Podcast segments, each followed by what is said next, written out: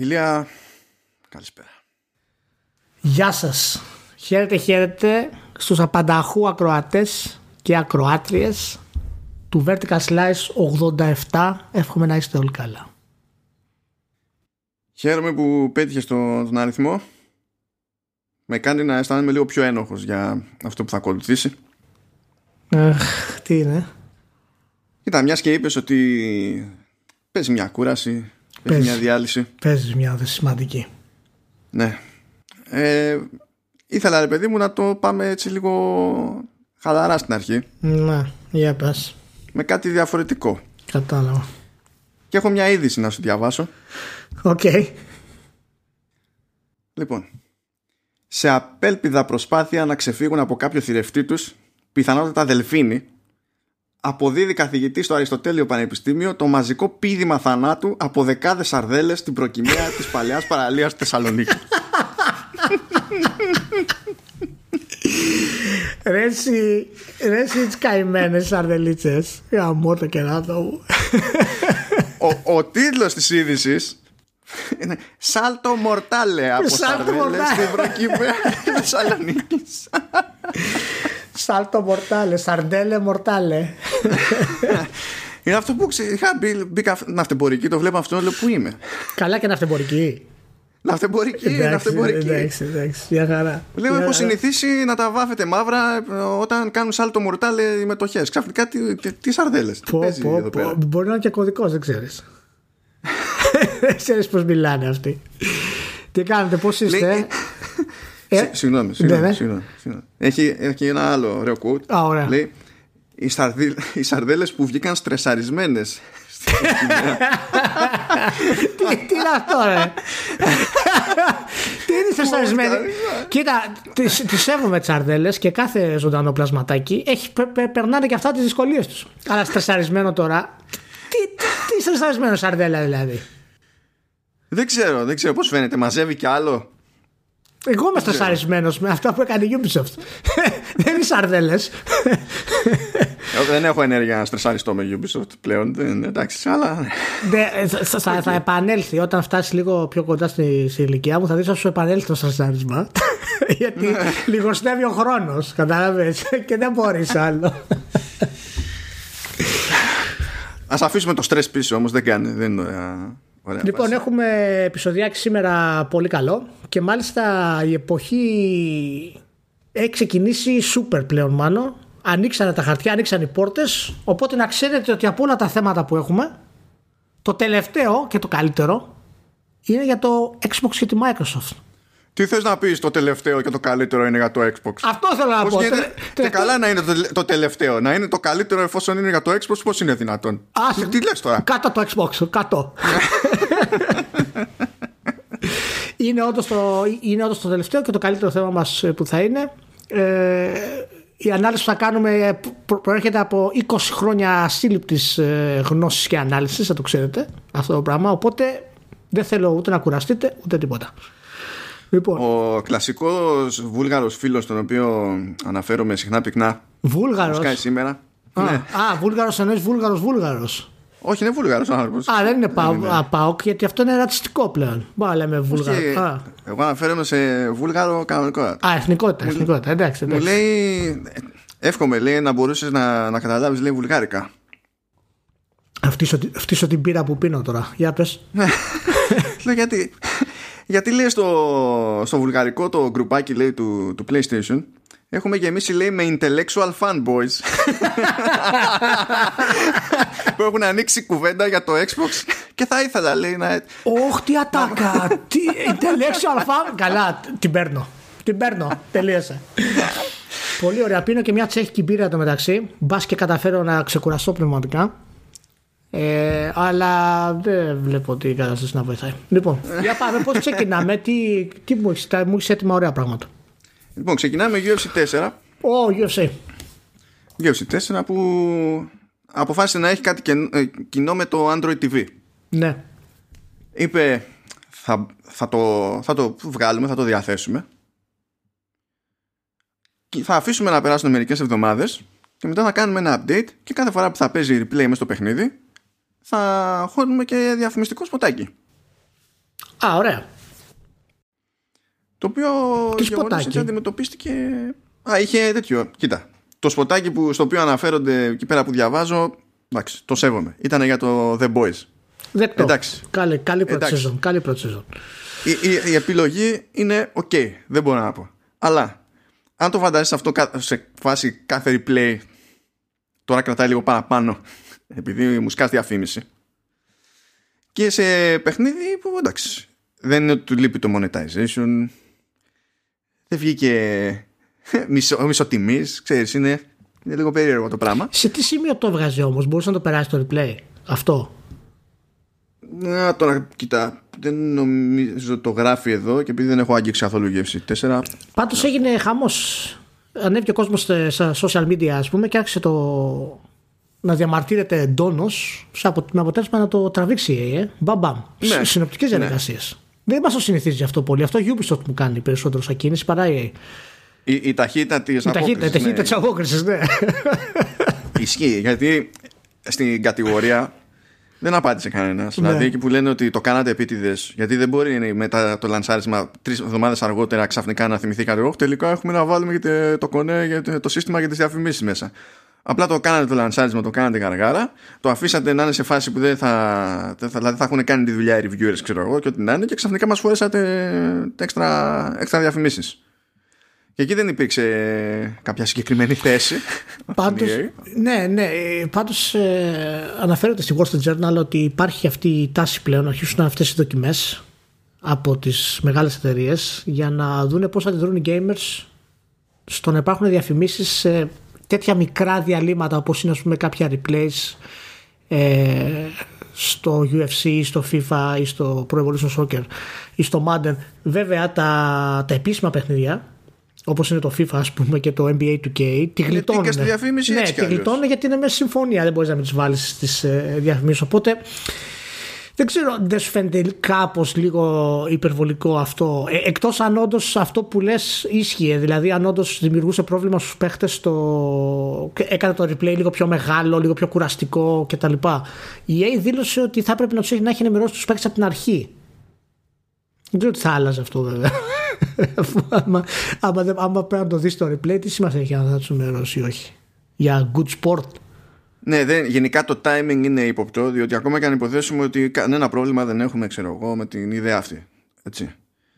Πας, γυρεύ, πας γυρεύοντας όταν, όταν στο λανσάρισμα δεν το έχεις και με, σε χρόνο μηδέν το κουμπώνεις πάνω, πας γυρεύοντας. Πάντως είναι λίγο για συζήτηση αυτό το θέμα. Με την έννοια ότι, ας πούμε, εάν σου πει μια εταιρεία ότι κοίτα να δεις, θα σου έχω ορισμένα placements από προϊόντα σε σημεία τα οποία ούτως ή άλλως είναι non- non-interactive, δεν έχεις έλεγχο και δεν μπορείς να το προσπεράσεις. Ούτως ή άλλως δεν μπορούσες. Και αυτό θα σε κάνει να γλιτώσεις κάποια microtransactions, ας πούμε. Άμα υπήρχε μια τέτοια ε, ξέρεις, πρόταση, δεν νομίζω ότι θα ήταν τόσο τραγικό να τη, να τη δεχτούμε, ας πούμε. Νομίζω τα κλωτσάγανε και πάλι, γιατί αυτό που περιγράφεις είναι κλασική μόδα σε free to play. Και εκεί θα κλώτσαγε ο άλλος, επειδή θα, θα σκεφτόταν και θα έλεγε μετά ότι Ναι. είναι το, στο free to play να το καταπιώ Οκ. σαν τεχνική. Είναι OK. free to play. Ναι. Εδώ στα δίνω τα λεφτά και στα δίνω και στο λανσάρισμα. Δηλαδή το πληρώνω full price. Και πάλι τα ίδια. Δηλαδή τι πρέπει να κάνω εγώ, ας πούμε, αν αυτό δεν το θέλω; Εάν σου δίνει, ε- εάν σου δίνει τα, το full price, πληρώνεις το full price και σου δίνει και microtransactions και σου πει ότι για να στα βγάλω θα σου βάλω διαφημίσεις. Δεν θα ήταν πιο λογικό αυτό. Αν μπορούσε, γιατί εντάξει δεν φτάνουν τα ίδια λεφτά τώρα ε, μια καταχώρηση με τα microtransactions, έτσι προς Θεού. Απλά Ναι, προσπαθώ να βρω ξέρεις, κάποιο silver lining ας πούμε σε αυτό με την έννοια ότι σε κάποιους αθλητικούς τίτλους οι ρεαλιστικές διαφημίσεις που εμφανίζονται αυξάνουν και ξέρεις, το immersion γενικά. Εντάξει, κοίτα, οι διαφημίσεις που έχεις στα στάδια κτλ. Αυτά είναι πακέτο και είναι in-game. Αυτά είναι πακέτο, ναι. Σου λέω γενικά για κάποια εξτρά. Τα, Αυτό δεν είναι πακέτο. θέμα. Αυτό, α, εδώ ο χαμός έγινε επειδή σκάσανε εμβόλυ- εμβόλυμα τα οποία δεν έχουν να κάνουν με τη συμφωνία που έχεις με το πρωτάθλημα, ξέρω εγώ, με την διοργανώτρια. Ναι, ναι, όχι. Αυτό, αρχή αυτό, και το, τους αυτό, το χορηγούς. κουμπώσαν, αυτό το κουμπώσαν από πάνω έτσι στεγνά. Ναι, Ναι. ναι. Εντάξει. Και τώρα τι να πω κιόλας. Η αλήθεια είναι ότι δεν ξέρω πώς στέκεται εμπορικά στο gaming το, το UFC. Διότι ξέρεις, θα Ναι. αναρωτηθείς σε κάποια φάση και ρε φίλε, άμα βγάζεις ένα σκασμό λεφτά ήδη, γιατί να σε λυπηθώ; Δηλαδή, ά- άμα πάει, πες ότι πηγαίνει και το κάνει αυτό στο FIFA. Που ξέρουμε, δηλαδή μόνη της το λέει, ότι βγάζει άπειρα λεφτά στο FIFA. Ναι, όχι, όχι. Το καταλαβαίνω αυτό. Θα Απλά... γιατί να δείξω εγώ κατανόηση; Αντί να δείξεις εσύ. Το καταλαβαίνω, αλλά σε ποιο σημείο ενοχλεί αυτό; αυτό δεν πιάνω πάρα πολύ. Ενοχλεί δηλαδή το να βλέπεις, ξέρω εγώ, ένα πόστερ του The Boys στο replay σου, ας πούμε; Αυτό δηλαδή Κοίτα, ο, ο μέσος gamer πώς τον ενοχλεί, αυτό, αυτό είναι λίγο περίεργο. Γιατί ξέρεις, με, μερικές φορές αντιδρούμε και απλά αντανακλαστικά ότι έχουμε μάθει, ε, αυτό είναι απαράδεκτο. Αλλά με το αναλύσεις, δεν είναι κάτι τόσο τρομερό. Γενικά μιλάω για τη συγκεκριμένη τώρα περίπτωση. Ναι, ναι. Ε, Κοίτα, αυτό είναι, αυτό είναι case by case. Γιατί ναι. ο ένας μπορεί να το κάνει και να σε αφήνει να κάνει skip. Ο άλλος μπορεί να το κάνει και να μην σε αφήνει να κάνει skip. Ε, Κάποιος να το κάνει πολύ γρήγορα. Ε, Κάποιος να το κάνει αργά. Είτε κάνει skip είτε δεν κάνει skip. αυτό θέλω να πω, ναι, ότι, είναι, ότι υπάρχει κάποιο ενδιάμεσο εκεί. Πάντως το, το UFC ανέβηκε πρώτη θέση όταν κυκλοφόρησε 15 Αυγούστου. Δεν ξέρω τώρα πόσο θα τραβήξει τι ακριβώς σημαίνει γενικά για τις πωλήσεις του. Αλλά τέλος πάντων ανέβηκε νούμερο ένα στα, στην Αγγλία τέλος πάντων. Ε, οπότε θέλω να πιστεύω στην Αμερική θα πήγε λίγο καλύτερα αναλογουμένω και του, και του σπορ. Μάλιστα, πάντως η EA μπαμπάμ έτσι. Τα έβγαλε, τελείωσε και τα λέμε. Να δούμε, που, να, δούμε, να δούμε πού θα το δοκιμάσει βασικά. Θα έχει πλάκα τώρα. Πραγματικά, άμα το κάνεις στο, άμα στο, το κάνεις στο FIFA θα γίνει χαλασμός. θα γίνει χαλασμός. ξέρεις, θα σου πει, α, δεν το ξέραμε. Συγγνώμη, ναι. κάναμε λάθος. Μας στο UFC τι έγινε; Ε, δεν το υπολογίσαμε. Ήταν λάθο. Εντάξει, το ποδόσφαιρο είναι πιο ευρωπαϊκή υπόθεση. Δεν είχαμε δοκιμάσει εκεί. Πώ είναι άλλη νοοτροπία. Ήταν λάθος υπολογισμός της ομάδας marketing. Ζητούμε συγγνώμη. Ωραία. Ναι, και ειδικά φαντάζει να γίνει και ακόμα και να σου πούνε και καλά. Πες ότι λέγανε αυτό το παραμύθι για το ευρωπαϊκό κοινό και τα λοιπά. Που αν τα βάλουμε μαζί, ξέρεις με το τι παίζει με νομισματικές πολιτικές ισοτιμίε και τα λοιπά. Έτσι κι αλλιώς ε, στην Ευρώπη πληρώνουμε παραπάνω λεφτά. Καλά, ναι, εντάξει. Ε, μα, μα, ναι, αλλά είμαστε high class. Είμαστε high class. Ε, πόσα πρέπει να σου δώσω, ρε, ας πούμε, για να αφήσεις σου. Είναι αυτό. Δηλαδή στο τέλος θα φτάσουμε να ανακτήσουμε τόσο πολύ που ίσως και σε αυτό να σκοπεύουν. Του στυλ. Πες μου πόσα θες, πάρτα και άσε μίσχο. Ναι, όχι, μπορεί να θέλουν να σε εξαντλήσουν, μάλλον. Είναι και αυτό μια, μια, μια τακτική του καπιταλισμού. Δεν ξέρω. Ή καινούριος καπιταλισμός. Ωραία, τι άλλο έχουμε; Λοιπόν, προέκυψε. Θα κάτσω να κλείσω λίγο το tab εδώ με το Salto Mortale γιατί το ξέχασα και τρώει resort. Είναι το στρεσαρισμένο tab. Λοιπόν, έχουμε εδώ ένα PDF. Έβγαλε ε, η ISFE που υποτίθεται ότι είναι. Ε, Φαντάζομαι είναι στα γαλλικά τα αρχικά, γι' αυτό δεν βγάζει νόημα με αυτό που λέει δίπλα, που λέει Europe's Video Games Industry. Καμία σχέση. Ναι, ναι, ίσφε, ίσφε, ίσφε. ναι, αυτό τέλος πάντων.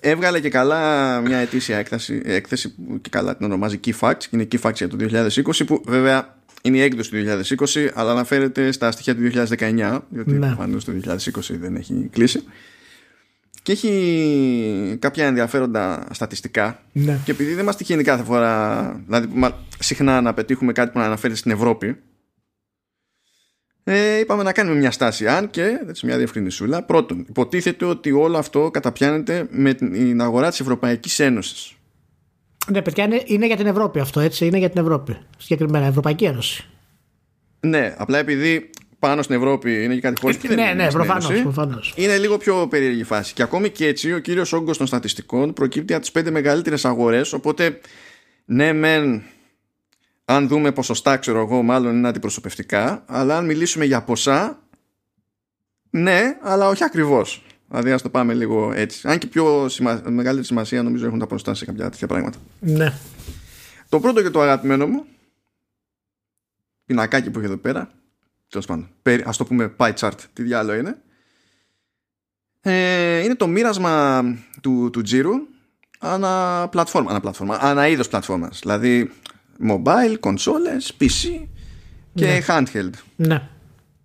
Και στην Ευρώπη λοιπόν, τη μερίδα του λέοντος με 43% την έχουν οι κονσόλες. Να πούμε ότι αυτά δεν είναι κέρδη, έτσι, είναι έσοδα. Είναι, ναι, είναι τζίρος. Είναι, τζίρος, είναι τζίρος, έτσι. Λοιπόν. Ναι. Αυτό δεν το πολύ περίμενα. 43% κονσόλα είναι πάρα πολύ ψηλό. Ναι, ναι. Δεν το περίμενα και δεν το περίμενα επειδή είχα πάρει στα σοβαρά κάποιους που φανταζόμουν ότι μάλλον έχουν καλύτερη εικόνα από μένα. Και τελικά δεν είχαν καλύτερη εικόνα από μένα. Το οποίο είναι ευχάριστο και λυπηρό ταυτόχρονα. Ένα από τα κλασικά σε κάθε Gamescom είναι ότι πηγαίνεις εκεί πέρα και τα περισσότερα demo γίνονται σε PC. Ναι. Εφόσον προφανώς βγαίνει για σε PC το παιχνίδι. Έτσι. Πολλές φορές θα έχουν την επιλογή οι εταιρείες που οι ίδιες εταιρείες μπορεί στην E3 να βγάζουν ε, ε, kits από κονσόλες έτσι, για να παίξεις ό,τι είναι και θα σκάσουν στην Gamescom και θα έχουν φέρει PC. Και έχω πετύχει, έχω πέσει και σε συζητήσεις developers που ήταν Αμερικανοί, ξέρω εγώ, κυρίως, εκεί που μου είχε τύχει και αναφέρουν έτσι συχνά πυκνά αυτά τα χρόνια ότι τους κάνει εντύπωση το πόσο στην έκθεση αυτή φαίνεται να τραβάει περισσότερο το PC. Δηλαδή είναι μόνο η έκθεση που υποτίθεται ότι είναι multi-format έτσι δεν είναι κάποια στοχευμένη αλλιώς ε, στην οποία λέει βλέπουμε τόσο PC και τελικά να η Ευρώπη που γουστάρει περισσότερο PC. Και λέω τώρα αυτή είναι σε publishers. Αυτό τι ανάλυση είναι, τι ανάλυση είναι, τι ανάλυση είναι αυτό τώρα; Μάλιστα. Okay. Δεν ξέρω. Ναι, είναι, είναι αυτό. Λέω, δεν μπορώ να πιστέψω ότι το πάνε με βάση το τι λένε στην Gamescom, διότι αυτοί έχουν πρόσβαση σε στοιχεία που εγώ δεν μπορώ να τα πετύχω. Προφανώς. Και τελικά και, ε, ήταν λανθασμένη εντύπωση από ό,τι φαίνεται, διότι ενώ ένας λόγος που το έτρωγα αυτό είναι ότι κάποιες αγορές που ε, βγήκαν από το κομμουνισμό πήγανε πιο εύκολα στο PC λόγω ιδιαιτερότητας ε, των οικονομιών τους πριν και μετά τη, το γύρισμα στον καπιταλισμό. Αυτό παίζει, παίζει ρόλο σε διάφορες αγορές η αλήθεια είναι. Και επειδή έχουμε και στην Ευρώπη ένα μάτσο χώρες που ήταν, στο, ήταν κομμουνιστικές για ένα διάστημα βγαίνει λίγο λες εντάξει. Αλλά ακόμα και με αυτά πάλι βγαίνει πάνω η κονσόλα. Κοίτα να δεις, αυτό είναι τώρα ε, έχει μια έτσι, έτσι ένα ενδιαφέρον να το, να το βάλουμε λίγο κάτω γιατί αυτό που λες ισχύει βέβαια για τις ανατολικές χώρες κυρίως αλλά δεν, δεν καταλάβει είναι λίγο ανώμαλο το ποσοστό αυτό γιατί η ευρωπαϊκή αγορά είναι ιστορικά η αγορά του home computing. Δηλαδή έχουμε, έχουμε αγορά πίσω η οποία υποστηρίζει ε, τους home computers και, και το PC ακόμα. Δηλαδή στην Αγγλία ας πούμε άρχισαν να δημιουργήθηκαν ας πούμε, οι bedroom coders άρχισαν να πουλάνε η Amiga, η Atari, δηλαδή όλα αυτά τα πράγματα οι υπολογιστές. Ναι, έχουμε. Η BBC Micro. Η BBC Micro, Amstrad και όλα τα συναφή. Έχουμε δηλαδή ιστορικά. Οπότε για μένα ένα ποσοστό, ξέρω εγώ, 30% στις κονσόλες και 25% στο PC θα μου ήταν πιο normal σε αυτό το πράγμα. Αλλά φαίνεται ότι πραγματικά ε, το περάσαμε αυτό το στάδιο πλέον το γυρίσαμε. Εν τω μεταξύ να θυμίσουμε ότι επειδή μιλάγαμε πρόσφατα και για αντίστοιχα νούμερα αλλά για το σύνολο της αγοράς του, της βιομηχανίας ε, χωρίς να περιοριζόμαστε γεωγραφικά ας πούμε κάπου συγκεκριμένα κονσόλες και PC μαζί ήταν οριακά μία ή άλλη με, με mobile. Εδώ κονσόλες και PC μαζί είναι πάνω από mobile. Που εδώ οι κονσόλες μόνες τους είναι πάνω από mobile. Ναι, ναι, όχι. Είναι, είναι, πραγματικά, είναι, είναι πραγματικά πολύ ενδιαφέρον. Ε, το άλλο το νούμερο που λες είναι, είναι, είναι 40% τα mobile και τα tablet ναι, και αυτό το νούμερο που βλέπεις στο PC το θα το πίστευες; αυτό το νούμερο είναι, είναι χαμηλό.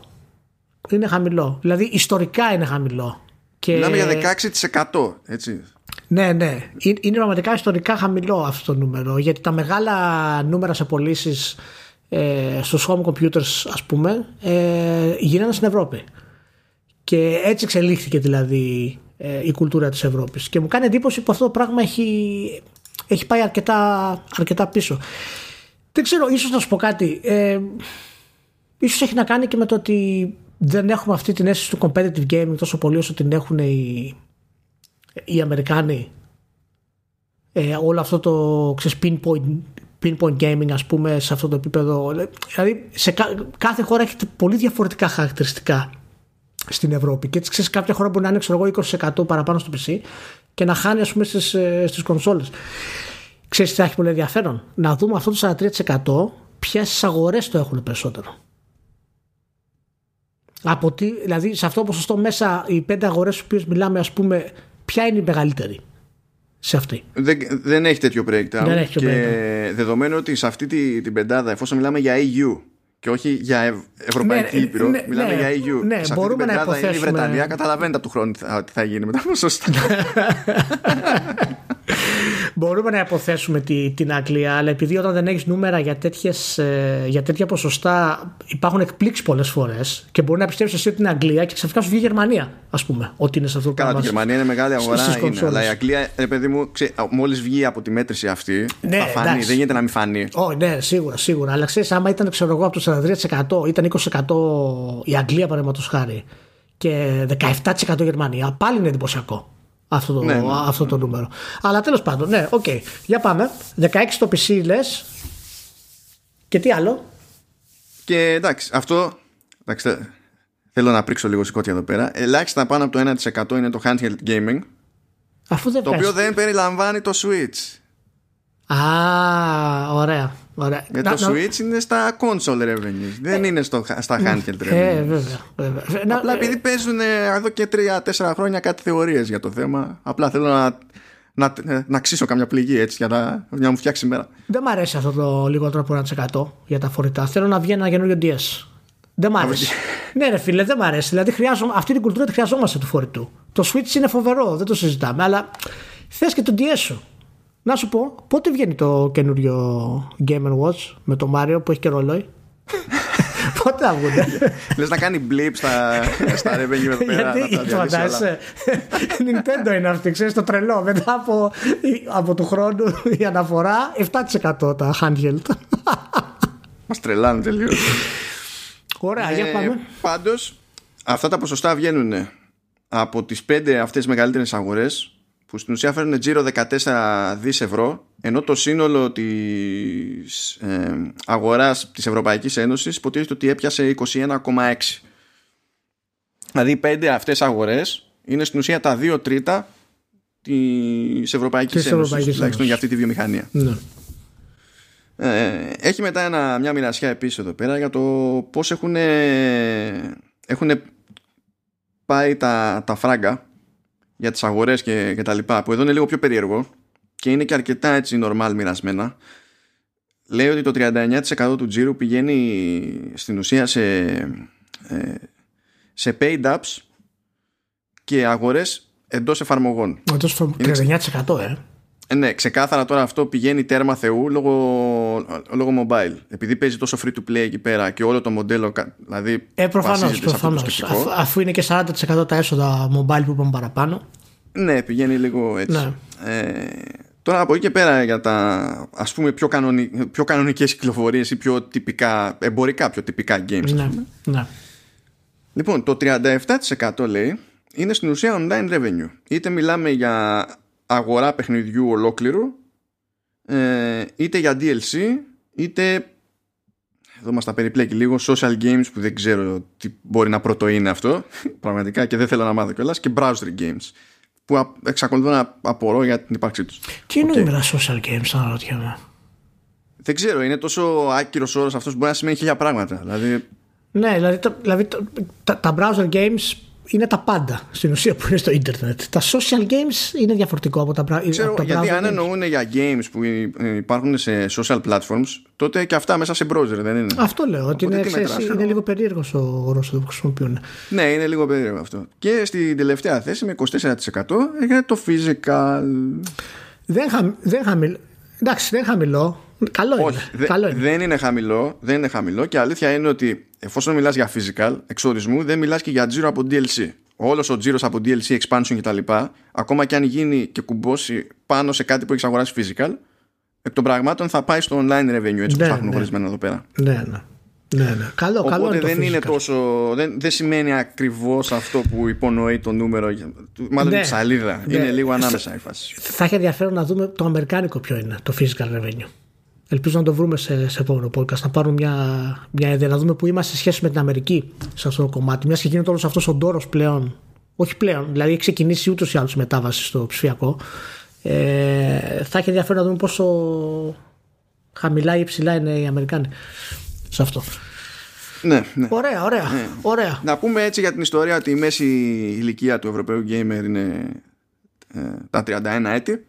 Ωραίο. Πέντε χρονάκια μικ- μικρότερο από τον Αμερικάνο. Απλά έτσι το πετάω εδώ για να είμαστε αναλογικά. Ε, ναι, εντάξει. Ε, είπαμε, πολιτισμός. Ε, ναι, για χαρά. Πολιτισμός. Δηλαδή, μάνι μάνι να πεις πού, πού θα παίξουν Crusader Kings; Αχ, μανώ, μανώ, μην με Σε μία ξεκινήσεις ήπειρο τώρα. θα παίξουν, άντε και στην Ασία. Πιο πιθ... Επίσης πιθανό να παίξουν Crusader Kings. Μην με στην Ασία. ξεκινήσεις Στην τώρα γιατί θα Αμερική- κάνω derail το podcast, ε. Μόνο αυτό είναι. θα το βγάλω από τις ράγες που το έχεις βάλει και θα το, πάω, θα το πάω αλλού. Λοιπόν, για πάμε. Καλά, καλά, εντάξει. Μην μπλέξουμε τώρα. Με... Ναι, ας το, οκ. Καλά, όχι, δεν έχω Δύο. να πω τίποτα. Ούτως ή άλλως. Έχω, έχω, έχω 100 turns και δεν, δεν ξέρω τι κάνω. Απλά πατάω. δεν έχει. Περνάει. Δεν, δεν έχει και Λέει, turns α- δηλαδή, αλλά τέλος πάντων. Ναι. Λέει το 51% του πληθυσμού από ηλικία 6 έως 64 ετών παίζει, ό,τι και αν σημαίνει αυτό, έτσι. Ωραίο. Ε, και το μεγαλύτερο ποσοστό είναι στα, στα mobile, οπότε πιάνει το οτιδήποτε hyper casual, ξέρω εγώ. Αλλά ε, το 59% υποτίθεται ότι παίζει σε mobile ή tablet. Το 54% παίζει σε κονσόλες. Που είναι νούμερο 2. Ναι. Άκου τώρα το άλλο. Το 51% ναι. παίζει σε PC. Ο τζίρος είναι 16% για το PC, αλλά η συμμετοχή είναι 51%. Αυτό εμένα μου δείχνει ότι σκίζονται στο free to play Wow. και στο PC. Α, βέβαια, βέβαια. Βέβαια. Ότι η πλατφόρμα δίνει πόνο, αλλά αυτό δεν σημαίνει ότι αγοράζει ο άλλος το ίδιο εύκολα software. Ναι, ναι, είναι, μα, είναι τα Battle Royale γενικά. Είναι το League of Legends, είναι, είναι, είναι, είναι μέρος του online gaming σίγουρα αυτό. Βέβαια, να σου πω κάτι. Ε, υπάρχουν πάρα πολλές προσφορές πλέον στο PC. Έτσι. Δηλαδή και τα καταστήματα τα online. Το να βρει ένα παιχνίδια με 3 και 4 ευρώ στην πραγματικότητα. Έτσι. Τα Humble Bundles, ας πούμε, γίνεται χαμός με αυτό το πράγμα. Αναρωτιέμαι αν τα παίρνουν όλα αυτά υπό έλεγχο, ξέρεις, να τα συμπεριλάβουν full στα έσοδα. Τέλος πάντων. Ε, δεν έχει τώρα τέτοιες διευκρινήσεις. Ναι, Ναι, ναι. Θέλει άλλο ψάξιμο τελείως. Ωραία, ωραία. Αλλά ναι, Ε, νομίζω και εγώ συμφωνώ σε αυτό που λες. Είναι το, είναι το free to play. Και, και γιατί να μην είναι, είναι free to play. Καλά, ναι, εντάξει. ναι. ε, και έχει ένα νουμεράκι εδώ, 17% που λέει, που είναι το ποσοστό του, των, των Ευρωπαίων gamers που παίζουν σε οποιαδήποτε συσκευή. Που φαντάζομαι ότι υπονοείται ότι είναι τουλάχιστον δύο από τα διαθέσιμα είδη. Δηλαδή, να, να είναι 17% του πληθυσμού που παίζει και να έχει όλα τα συστήματα γενικά δεν είναι ρεαλιστικό. 17% όμως play on handhelds παίζουν στα φορητά, αλλά λιγότερο από 1% ο τζίρος, ε. Ναι, ποιος ξέρει. Ποιος ξέρει. Δεν, εκεί δεν είμαι σίγουρος για το τι έχει παιχτεί. Είναι λίγο, είναι λίγο περίεργο. Δηλαδή, τώρα ε, 17% είναι μικρό, οκ, αλλά λιγότερο από 1% σαν έσοδα με το 17% στα φορητά. Δεν ξέρω. Ε, ναι, το, το πλέον every device είναι και καλά γενικό. Εξερ, ε, α, σε αυτή τη Ε, ε, μέτρηση δεν εκτό- μετράει τα handhelds. Τα Δεν μετράει handhelds τα θα handhelds. μετράει ξεχωριστά. Οκ. Αλλά υποτίθεται ότι πιάνει όλα τα υπόλοιπα και καλά κονσόλες, PC και, και mobile. Του στείλω ότι δεν μένει ο άλλος, δεν λέει ότι έχω αυτή την πλατφόρμα τη μία Ναι. και εστιάζω εκεί. Δηλαδή, άμα θέλω να παίξω, αυτό έχω. Μ' αρέσει πάντως, είναι, είναι αρκετά ισορροπημένο έτσι. Όταν μιλάμε για ηλικίες τώρα 6 με 64 και βλέπεις διαχωρισμό 59% σε κινητά ταμπλέτες, 54% σε κονσόλες και 51% σε PC, σημαίνει ότι όλες οι ηλικίες έχουν πρόσβαση στα τρία κομμάτια αυτά. Δηλαδή, μπορεί να βρεις και ένα παππούλι να παίζει, ας πούμε, στο τάμπλετ, αλλά και ένα πιτσιρικά να παίζει, ας πούμε, στο, στο PC. Ή το ανάποδο. Είναι, είναι ωραίο αυτό. Είναι ωραίο. Ε, για πολλωστή φορά να πούμε, γιατί αυτό ισχύει γενικά σε οποιαδήποτε τέτοια έρευνα, δυστυχώς για εμάς, γιατί στο μυαλό μας είναι κάπως αλλιώς τα πράγματα, είναι ότι το TST Gamer είναι ε, ε, ένα πράγμα που σε εμάς φαίνεται παράτερο. Δηλαδή, βλέπω εδώ μια ε, μέτρηση που λέει ότι 8% παίζουν τουλάχιστον μία φορά το χρόνο. Ναι. Μόλις περάσει αυτό το κριτήριο, είσαι στον πληθυσμό που παίζει. Ναι. Έτσι. Φαντάζομαι περισσότερη λογική έχει, ξέρεις, ότι είναι owners συσκευών που παίζουν, ας πούμε, κυρίως ε, ορισμένα πράγματα. Αλλά ναι, δεν είναι ο hard- 15% ο hardcore λέει παίζει gamer. τουλάχιστον μία ώρα το μήνα που και αυτό δηλαδή στο concept που έχουμε συνήθως εμείς στο μυαλό μας για τους gamers δεν είναι δραστη- δεν, δεν μετράει καν ως δραστηριότητα αλλά το 77% παίζουν τουλάχιστον μία, φορά, μία ώρα την εβδομάδα Εντάξει, αυτό είναι Ω, πιο αυτό- καλό. Αυτό είναι καλό. αυτό, αυτό είναι εντάξει, αυτό το καταλαβαίνεις Αυτό είναι καλό. Ε, και έχουμε εδώ και μία, έτσι, μια απόδειξη ακ- ακόμη έτσι, ότι τα social media ε, προκαλούν την κατάπτωση της ανθρωπότητας Ψ, Αλήθεια; ναι Α, ναι. Είχαμε κάτι υποψίες, αλλά τα, Το νου- έχεις- τα νούμερα εδώ μου το θυμήσανε. Το έχεις, το έχεις ψηλιαστεί; ε, κάπου είχε πάει το μυαλό. Λοιπόν, Λέει ότι οι, οι Ευρωπαίοι αφιερώνουν περίπου 25 ώρες την εβδομάδα σε τηλεόραση. 25 ώρες. 25 ώρες. Ε, διακρίνω μια φανατήλα. Άμαν. Δηλαδή... Άμα. Καλά, η τηλεόραση είναι βασιλιάς, δεν το συζητάμε. Και εντάξει, τώρα αυτό πιάνει και streaming και τα λοιπά. Αυτά τα θεωρούν τηλεόραση. Ναι, ναι, ναι, Δηλαδή, προφανώς. προφανώς, έτσι. Ναι, αλλιώς θα είχαμε πρόβλημα. Αν 25%, 25 εβδομάδα ήταν κρατικά κανάλια, θα υπήρχε πρόβλημα. Θα υπήρχε πρόβλημα. Λοιπόν, 25 ώρες την εβδομάδα. 14 ώρες την εβδομάδα Ναι. είναι ο μέσος ώρος για το χρόνο που αφιερώνεται από τους Ευρωπαίους στα social media. 14 ώρες την εβδομάδα, Ηλία. Ουφ, OK. OK. Α, ναι, αυ- Αυτό σημαίνει όμως και chat στο Messenger, ας πούμε. Ε, νομίζω ότι θα το μετρήσουν και Πρέπει αυτό. να το μετρήσουν. Εντάξει, το, ε, έχει κάποια λογική αυτό. Εγώ, ας πούμε, που δεν ποστάρω συχνά, αλλά μιλάω συνέχεια στο Messenger γιατί πρέπει να είμαι σε επαφή ας πούμε, με, με σένα, τους φίλους μου, ξέρεις. Οπότε, άντε, κάπως το δέχομαι αυτό, αλλά είναι ψηλό. Είναι ψηλό. Είναι Και ψηλό. το gaming έρχεται τρίτο ως δραστηριότητα με 8,6 ώρες την εβδομάδα κατά μέσο όρο. Δεδομένου ότι τα social media πιάνουν 14 ώρες άντε να κάνω σκόντο να κάνω σκόντο ότι μέρος αυτού του χρόνου αυτής της επένδυσης σε χρόνο καταχρηστικά γίνεται σε εργασιακό περιβάλλον όπου ακόμα και ο Βόρειος Ευρωπαίος έρχο- έχει κάποια ώρα που προσποιείται ότι δουλεύει. Το παθαίνουμε και στις καλύτερες οικογένειες. Άντε, άντε να πω που εκεί δεν θα μπορούσε να σταματήσει το ίδιο εύκολα και να πει Α παίξω ενώ κάνω δουλειά. Αλλά μπορεί να Ωραία. πουλήσει λίγη τρέλα με social media. Δεν- Δεν δεν γίνεται αυτό, ναι. Οκ. Αλλά με 8,6 το gaming, και, ε, 8,6 ώρες την εβδομάδα και 14 στα social media υπάρχει περιθώριο για growth, Ηλία. Ναι, υπάρχει. Υπάρχει. Δηλαδή και κάτι πρέπει να γίνει, πρέπει να αλλάξει αυτός ο συσχετισμός δυνάμεων. Υπάρχει, αλλά δεν σου φταίω εγώ τώρα. Άμα εσύ έχεις κανονίσει με τον Ζούκερμπεργκ και εκεί να μας έχεις κλείσει το. να μην μας αφήνεις, κάνε τα κονέ σου. Κάνε τα κονέ σου. Τι να κάνουμε τώρα; Να κάνω, εγώ κάνω ό- ό- ό,τι μπορώ στη Ό,τι μονάδα μπορείς το κάνω. κάνεις, Θα ό,τι ποστάρω, μπορείς. Εντάξει. αλλά scroll δεν κάνω. Ε, εντάξει. δεν κάνω scroll. θα ποστάρω και μετά ό,τι σκάσει σε ειδοποίηση να δείτε αν πρέπει να τα σχολιάσω ή όχι. Scroll Ναι, ναι. δεν κάνω. Δεν κάνω. Ω, ναι. Ωραία. Και Ας Ωραία, το αφήσουμε εκεί. Ωραίο, μάνο. Να μην Ωραίο. μπήξουμε περισσότερο στα Όχι. νούμερα. Βάλε, βάλε το linkάκι βέβαια να δουν τα παιδιά τι τέτοια έτσι. Μην το ξεχάσεις γιατί είναι καλή έρευνα. Φυσικά, εννοείται. Ναι. Θα βάλω το, το PDF ολόκληρο. Είναι 20 Μπράβο. σελίδουλες. Αγνοείται άνετα τις πρώτες δύο γιατί είναι φανφάρα. Που εμείς εδώ είμαστε οργανισμός και creativity και είμαστε καλύτεροι και ό, αυτά Ναι. τα, τα ξέρετε. Ναι. Ε, Ναι, και είναι 20 σελίδες, έχει πολλές εικόνες. Δεν έχει πολύ κείμενο, μην αγχώνεστε. Ναι, είναι πιο πολύ σαν, τε- σαν infographic που τραβάει για πολλές σελίδες. Ναι, ναι. Σκεφτόμαστε Ε, έτσι. είναι, είναι ωραίο, έχει ωραίες πληροφορίες. Πάει και αυτό το, το θεματάκι. Ωραία.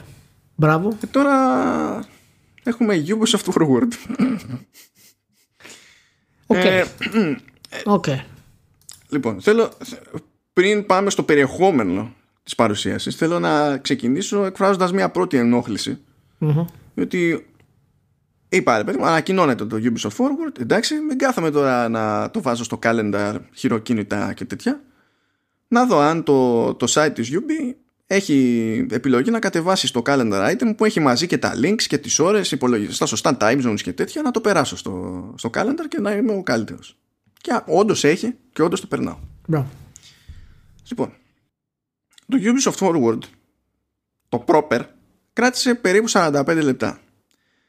Το event όμως του- στο calendar ήταν και καλά δύο ώρο. Α, έτσι, ε. Γιατί ήταν δύο ώρο; Γιατί θεώρησαν λογικό να προσποιηθούν ότι το event ξεκινάει με το pre-show.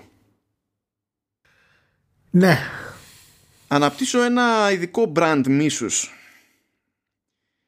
για αυτό, αυτή τη σκέψη που δεν κάνει μόνο η Ubisoft. Πάνε να το κάνουν τροπάριο διότι κανονίζω τις δουλειές μου να είμαι διαθέσιμος να δω τι γίνεται και καταλήγω με ένα μάτσο community managers να προσποιούνται ότι περνάνε τέλεια παίζοντας παιχνίδια της εταιρείας. δεν με ενδιαφέρει. Γιατί να παιδευτώ και για αυτό το κερατό μου μέσα Τέλος πάντων. Αυτό ήθελα να πω για το Persona. Μπράβο, να, να, να, το βγάλεις. Να το βγάλεις από μέσα σου. Μην τα κρατάς αυτά, δεν κάνει. ε, μα τι να κάνω. Τι να κάνω, ξέρω εγώ. Εντάξει. Ηλία, τι να πω. Δεν βλέπω μια πτώση στο, στη ροή του ποντ. βλέπω μια πτώση με το που έφτασε η ώρα της Ubisoft και πρέπει να, τη, να την ξεπεράσουμε αυτή την πτώση και όπως πάντα στο Vertical Slice να βρούμε τα θετικά της κατάστασης. Γιατί λες όπως πάντα; Όπως πάντα, όπως πάντα. Αυτό που λέγω γίνεται. Λοιπόν, όπως πάντα. δεν, δεν πιάνουμε το δικό σου στυλ. Θα παίρνουμε το όπως πάντα. Γίνεται το Vertical Slice. Άφησε με τουλάχιστον να ζω στο Cloud9. Δεν υπάρχει κάποιο πρόβλημα. Καλά. Λοιπόν. Για πες μου. Να, ωραία, ωραία. Να το, το, πιάσω όσο πιο θετικά μπορώ. Εντάξει. Να, να πω ότι σε σχέση με το προηγούμενο forward. Ωραία. Ήταν λιγότερο άχαρο. Με τη δεύτερη, από άποψη ρε παιδί μου ταχύτητας και εναλλαγών κτλ το πήγανε λίγο καλύτερα. Όχι πολύ καλύτερα, ναι. το πήγανε λίγο καλύτερα. Κάποιος κατάλαβε λίγο παραπάνω πώς έχει νόημα να λειτουργήσει η φάση. Το δέχομαι. Επίσης, έτσι όπως έχω κάνει τις σημειώσεις μου, καθώς παρακολουθούσα τη φάση, αν δεις ως τίτλους, τρε παιδί μου, τελείως το τι παίχτηκε και το τι περιελάμβανε, και δεδομένου ότι το κανονικό σου δεν είχε τεράστια διάρκεια, δεν ήταν ότι σου τάξε ο άλλος λάγου με πετραχίλια και το έκανε μετά την τρίχα τριχιά για να πιάσει χρόνο.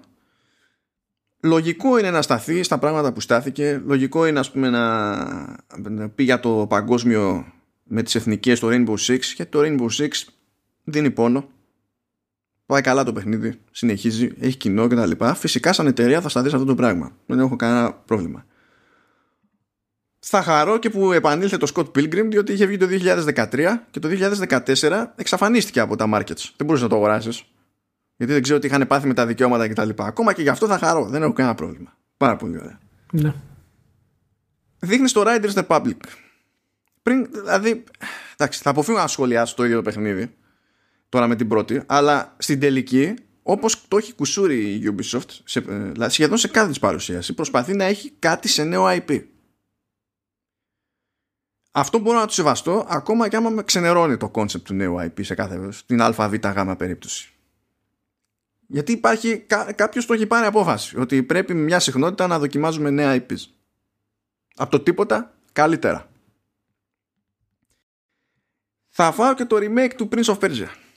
Γιατί, γιατί τουλάχιστον έχει τη δικαιολογία η Ubisoft ότι είναι πρώτη φορά που κάνει remake.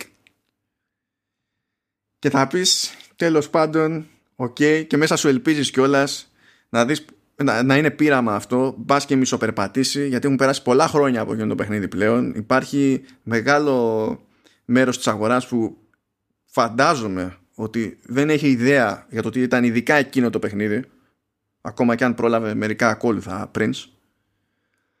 Και άμα μισοπάει αυτό, μπορεί να μας κάτσει και να δούμε πραγματικά νέο Prince. Ξέρω εγώ. One can hope. Ναι. Ακόμα και το, το Immortals και πλάκα που ήταν πριν το Gods and Monsters μου σκάσανε διάφοροι ε, με σιγουριά ότι αυτό ήταν καινούριο παιχνίδι που το έδειχνε πρώτη φορά η Ubisoft. Ποιο; Είχαν ξεχάσει πλήρως ότι το είχαν δείξει και τώρα άλλαξε όνομα. Πλήρως. Α, μας. Ναι, προφανώς. Το, το είχαν ξεχάσει. Τι, τι ναι, γιατί νομίζω μια φορά το είχε δείξει έτσι κι αλλιώς και μετά ναι. πήγε λίγο να βαβάει η φάση. Μια φορά και δεν, ήταν, δεν είχε δείξει κάτι ιδιαίτερο. Ήταν ένα, ένα βιντεάκι, ήταν πάνω σε ένα λοφάκι, ξέρω εγώ, που πήγαινε ο χαρακτήρας και αυτό. Τη λυπάμαι ήδη για το Immortals Phoenix Rising. Διότι ακόμα και αν υποθέσουμε ότι κάνει κάποια πράγματα σωστά, γιατί τους είδα να μιλάνε πιο, πιο πολύ για γρίφους Οπότε λες τέλος πάντων να κάνω και εκεί μια ευχή, να είναι άλλο το ζύγι, να μην είναι απλά open world Ubisoft με, άλλα, με άλλη καλλιτεχνική διεύθυνση. Γιατί, εντάξει, η γρήφη δεν είναι το φόρτε της κλασικής συνταγής της Ubisoft. Λέω, μήπως κάποιος είπε να πειραματιστεί, ξέρω εγώ, θα δούμε τι διάλογο. Αλλά και την πρώτη φορά που εμφανίστηκε ως Gods and Monsters και τη δεύτερη τώρα που έγινε Immortals Phoenix Rising, τα media καρφί, καρφί, τα media πριν από οποιονδήποτε άλλον. Μπλα μπλα, ε, Breath of the Wild. δεν υπάρχει περίπτωση να επιβιώσει το παιχνίδι σε τέτοια σύγκριση άμα πηγαίνουν τα media και το χτίζουν έτσι. Θα μου πεις γιατί το λες, γιατί το λυπάσαι. Δεν το λυπάμαι, αλλά νομίζω ότι εξορισμού είναι βλακώδης ο παραλληλισμός. Ειδικά από τα media. Και δεν θα έχει κανένα νόημα που γίνεται. Και έτσι ακόμη και να μην είναι πατατιά, ξέρω εγώ, το Immortals, αυτό που και μόνο, ας πούμε, αυτή η εντύπωση που ε, μπορεί να έχει δημιουργηθεί μέχρι τότε θα του κάνει ακόμα μεγαλύτερη ζημιά. Και δεν έχω, ας πάθει ζημιά, αλλά τουλάχιστον να είναι ζημιά που του αναλογεί, ξέρω εγώ. Κοίτα, τώρα πριν μιλήσουμε για τα επόμενα, ε, εάν το παιχνίδι σου είναι copy-paste στο Breath of the Wild, ε, θα συγκριθείς με το Breath of the Wild. Είναι όμως. Γιατί δεν έχει παίξει κανένας στο παιχνίδι, δεν έχουμε ιδέα. Όχι, όχι. Απλά το πηγαίνουμε με την αισθητική. Οι, οι εντυπώσεις είναι αυτές. Δηλαδή οι εντυπώσεις είναι από το πώς λειτουργούν οι γρίφοι, από τους γρίφους που είδαμε. Από το πώς χειρίζεσαι, ας πούμε, τα, τα cubes, από το πώς είναι το animation, από το πώς είναι οι μάχες. Ε, από αυτό που είδαμε, πάντα κρίνουμε. Δεν κρίνουμε, δεν λέμε ότι το παιχνίδι θα είναι έτσι. Γιατί πάρα πολλοί κόσμοι, φυσικά ο συνήθως, έτσι λέει είναι μια μούφα, είναι δεν, δεν υπάρχει αυτό τίποτα. Αλλά γενικά από αυτό που είδαμε, θύμισε αρκετά το Breath of the Wild. Και αυτό δεν σημαίνει ότι απαραίτητα το αντιγράφει, αλλά ότι είναι επηρεασμένο από το Breath of the Wild. Εγώ δεν πιστεύω καν ότι η Ubisoft είναι σε θέση να αντιγράψει το Breath of the Wild. Δηλαδή, ε... Κοίτα, ε, ε, να επηρεαστείς δεν είναι δύσκολο. Ε, και αυτό, ε, ε, εμένα προσωπικά αυτό μου πέρασε περισσότερο. Δηλαδή, κάποιες στιγμές, δηλαδή όταν έχεις το μαγνήτη και κουνάς, ας πούμε, το ροκ για να το βάλεις επάνω για να κινηθεί κάτι άλλο και μετά να τρέξεις προς τα εκεί, ήταν κλασικό temple, ας πούμε, από Breath of the Wild. Ναι, με αυτό, με αυτό συμφωνώ. Το οποίο είναι ok. Είναι, ok, εντάξει, δεν έχω πρόβλημα. Δεν με νοιάζει ιδιαίτερα μια εταιρεία κάνει copy-paste το μεγαλείο. Δηλαδή δεν, δεν, δεν, δεν με νοιάζει ο Κόμπι Μπράιν που θα να γίνει Jordan. Α το πω έτσι. Δεν, δεν τον κατηγορούσα ποτέ γιατί έκλειψε τις κινήσεις του Jordan αλλά μέσα σε όλο το concept της Ubisoft το gameplay δηλαδή η του ήταν αρκετά generic από αυτό που είδαμε. Και αν θυμάσαι ακόμα και όταν είχε, όταν είχε κυκλοφορήσει το Zelda είχαν αρχίσει να το δείχνουν και βλέπεις και διαφορά τώρα εδώ. Θυμάσαι που είχαν δείξει ο Αονούμα είχε δείξει το άλογο. Ε, ναι, ναι, το ξεχνιούνται αυτά. Ναι δεν έδειξε τότε τίποτα άλλο. Έδειξε απλά δάσος και το άλογο να τρέχει. Ναι Δηλαδή, Αυτό, αυτά δεν τα έχει να τα σκεφτεί η Ubisoft. Μπράβο. Αυτές οι μικρές. Γιατί άμα το πάρεις και σαν και δηλαδή τα μονομένα τα κομμάτια του Breath of the Wild δεν είναι κάτι ιδιαίτερο. Δηλαδή και υπάρχει που είναι, ξέρεις, ok, ας πούμε, δεν είναι κάτι φοβερό. Αλλά η Ubisoft δεν έχει αυτό το tact και μου κάνει εντύπωση γιατί είναι ευρωπαϊκή εταιρεία. Ε, εμένα δεν μου κάνει εντύπωση διότι. και δεν το λέω για καλά ότι, είναι, ότι είμαι κανένας έξυπνος. Δεν μου κάνει εντύπωση διότι έχουμε δει γενικά σε τι εστιάζει όταν κάνει τέτοιου είδους events και πώς ανοίγει το στόμα της και τι έχει την τάση να λέει για να σπρώξει το προϊόν. Αλλά έστω ότι δεν έχει καμία σχετική προϊστορία έτσι. Νομίζω ότι αρκεί για να βγάλει νόημα το ότι δεν έχει τέτοιες εμπνεύσεις, αρκεί να καθίσει κάποιος και να δει το κομμάτι της παρουσίασης για το Watch Dogs Legion. Ξέρεις γιατί το λέω αυτό; Ε, καταλαβαίνω τι λες αλλά Ξέρεις γιατί μου το βγάζει αυτό, γιατί είναι πολύ κοντά χρονικά η Ubisoft που ήξερε τι να, τι να κάνει σε αυτές τις καταστάσεις. Δεν είναι μια εταιρεία που έχει περάσει 40 χρόνια ας πούμε και λες άλλαξε η εταιρεία. Είναι πολύ κοντά το marketing ας πούμε που έκανε για το Assassin's Creed. Και το ναι, ένα, αλλά και νομίζω το ότι πλέον έχει, έχει κόμπλεξ να Α, κάνει ό,τι κάνουν και καλά οι πιο μεγάλοι. Αυτό θέλω να πω. Ότι φαίνεται, ναι, ότι φαίνεται ξέρεις, ότι έχει ξέρεις, κάπως αλλάξει λίγο αυτό το κομμάτι και επειδή ξέρεις, δεν είναι πολύ μακριά η εποχή που ήξερε να δημιουργεί ένα ωραίο hype για τα παιχνίδια της. Ε, Πολλές φορές κοντράρει με την, με την εικόνα που έχει τώρα γιατί ίσως δεν το δέχεσαι. Τουλάχιστον εγώ εύκολα. Ε, γιατί ξέρω ότι είναι ταλαντούχα εταιρεία αλλά πραγματικά ε, είναι ειδικά το Ubisoft Forward που όπως είπες και εσύ δεν είναι κάτι ιδιαίτερα μεγάλο πρέπει να περιμένουμε να δούμε και να ανακαλύψουμε χίλια δύο πράγματα.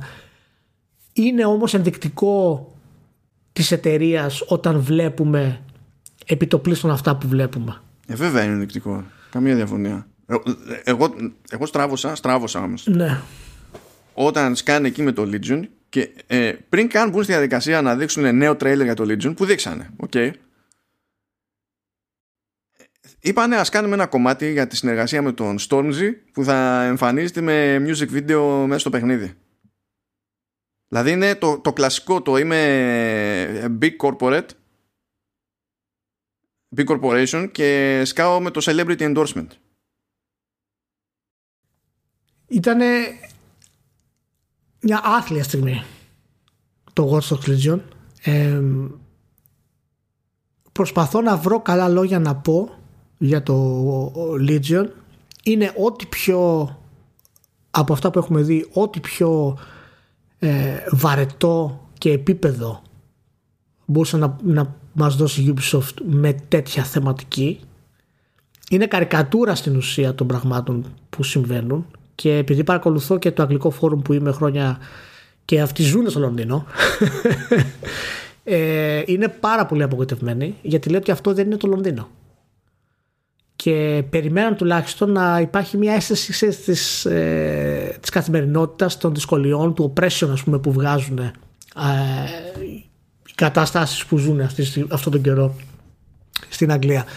Ε, όχι απαραίτητα ότι το περιμέναν τη Ubisoft αλλά κάτι της όλοι οι χαρακτήρες ε, οτιδήποτε υπάρχει είναι τελείως flat καρικατούρα και το καταλάβανε αυτό στη Ubisoft, δηλαδή το ξέρανε κατά πάσα πιθανότητα, αλλά τέλος πάντων το καταλάβανε εν τέλει. Έτσι, και στο τέλος είπαν να προσδώσουν και αυτό το μυστήριο του επαναστάτη του Aiden Pierce.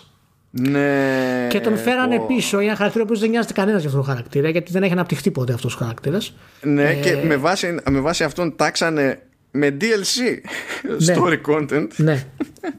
γιατί είναι τόσο σημαντικό, στον οποίο θα πληρώσει ο κόσμος για να πάρει το, το DLC του Aiden Pierce είπανε και δεν ξέρω, επειδή δεν, δεν έχω κάποια συγκεκριμένη εικόνα γι' αυτό, δηλαδή για να έχω μια έτοιμη εντύπωση. Αλλά βγήκανε και είπανε τα άτομα του και καλά ακούσαμε τη κοινότητα και επανέρχεται ο Aiden Pierce και ναι, εντάξει. εκεί. Λέω, ναι, λοιπόν, είναι δυνατόν, τι έχω χάσει, λέω. Ζητούσε όντως η κοινότητα την επιστροφή του Pierce. Μα δεν είναι αυτό εν τέλει το μεγαλύτερο πρόβλημα που έχει Ubisoft αυτή τη στιγμή; Ότι κάνει ό,τι της λέει η κοινότητα. Αυτό είναι. Λέει η κοινότητα Μα... ότι, θέλει, ότι θέλει diversity, diversity. Λέει η κοινότητα ότι θέλει Aiden Pierce, Aiden Pierce. Λέει ότι θέλει Battle Royale, Battle Royale. Ναι, αλλά το, το είπε όμως αυτή. Δηλαδή, έχω ξεκινάμε αυτή την απορία. Το είπε. Δηλαδή, μπορώ να δεχτώ ότι δεν ζήτησε τον πρωταγωνιστή από το Watch Dogs 2, γιατί δεν το θυμάται κανένας. Αλλά ενώ τον, ε, τον άλλο τον θυμάται και κάποιος, ξέρω εγώ. Άμα έχεις πουλήσει 4-5 εκατομμύρια, ε, 10.000 το πούνε στο Facebook, του φτάνει στη Ubisoft. Να σου πει DLC είναι, θα σου πει. Δεν μου κοστίζει τίποτα σιγά. Θα το κάνω. Δεν νομίζω ότι ήταν κάποιο έτσι γενικό. Ε... απίστευτο, δεν το κάνω. Δηλαδή, πιο εύκολα, πιο εύκολα κάνω σκόντο στο Riders Republic που προσωπικά με, με αφήνει αδιάφορο γιατί συνήθως δεν ασχολούμαι με τέτοια παιχνίδια. Έτσι.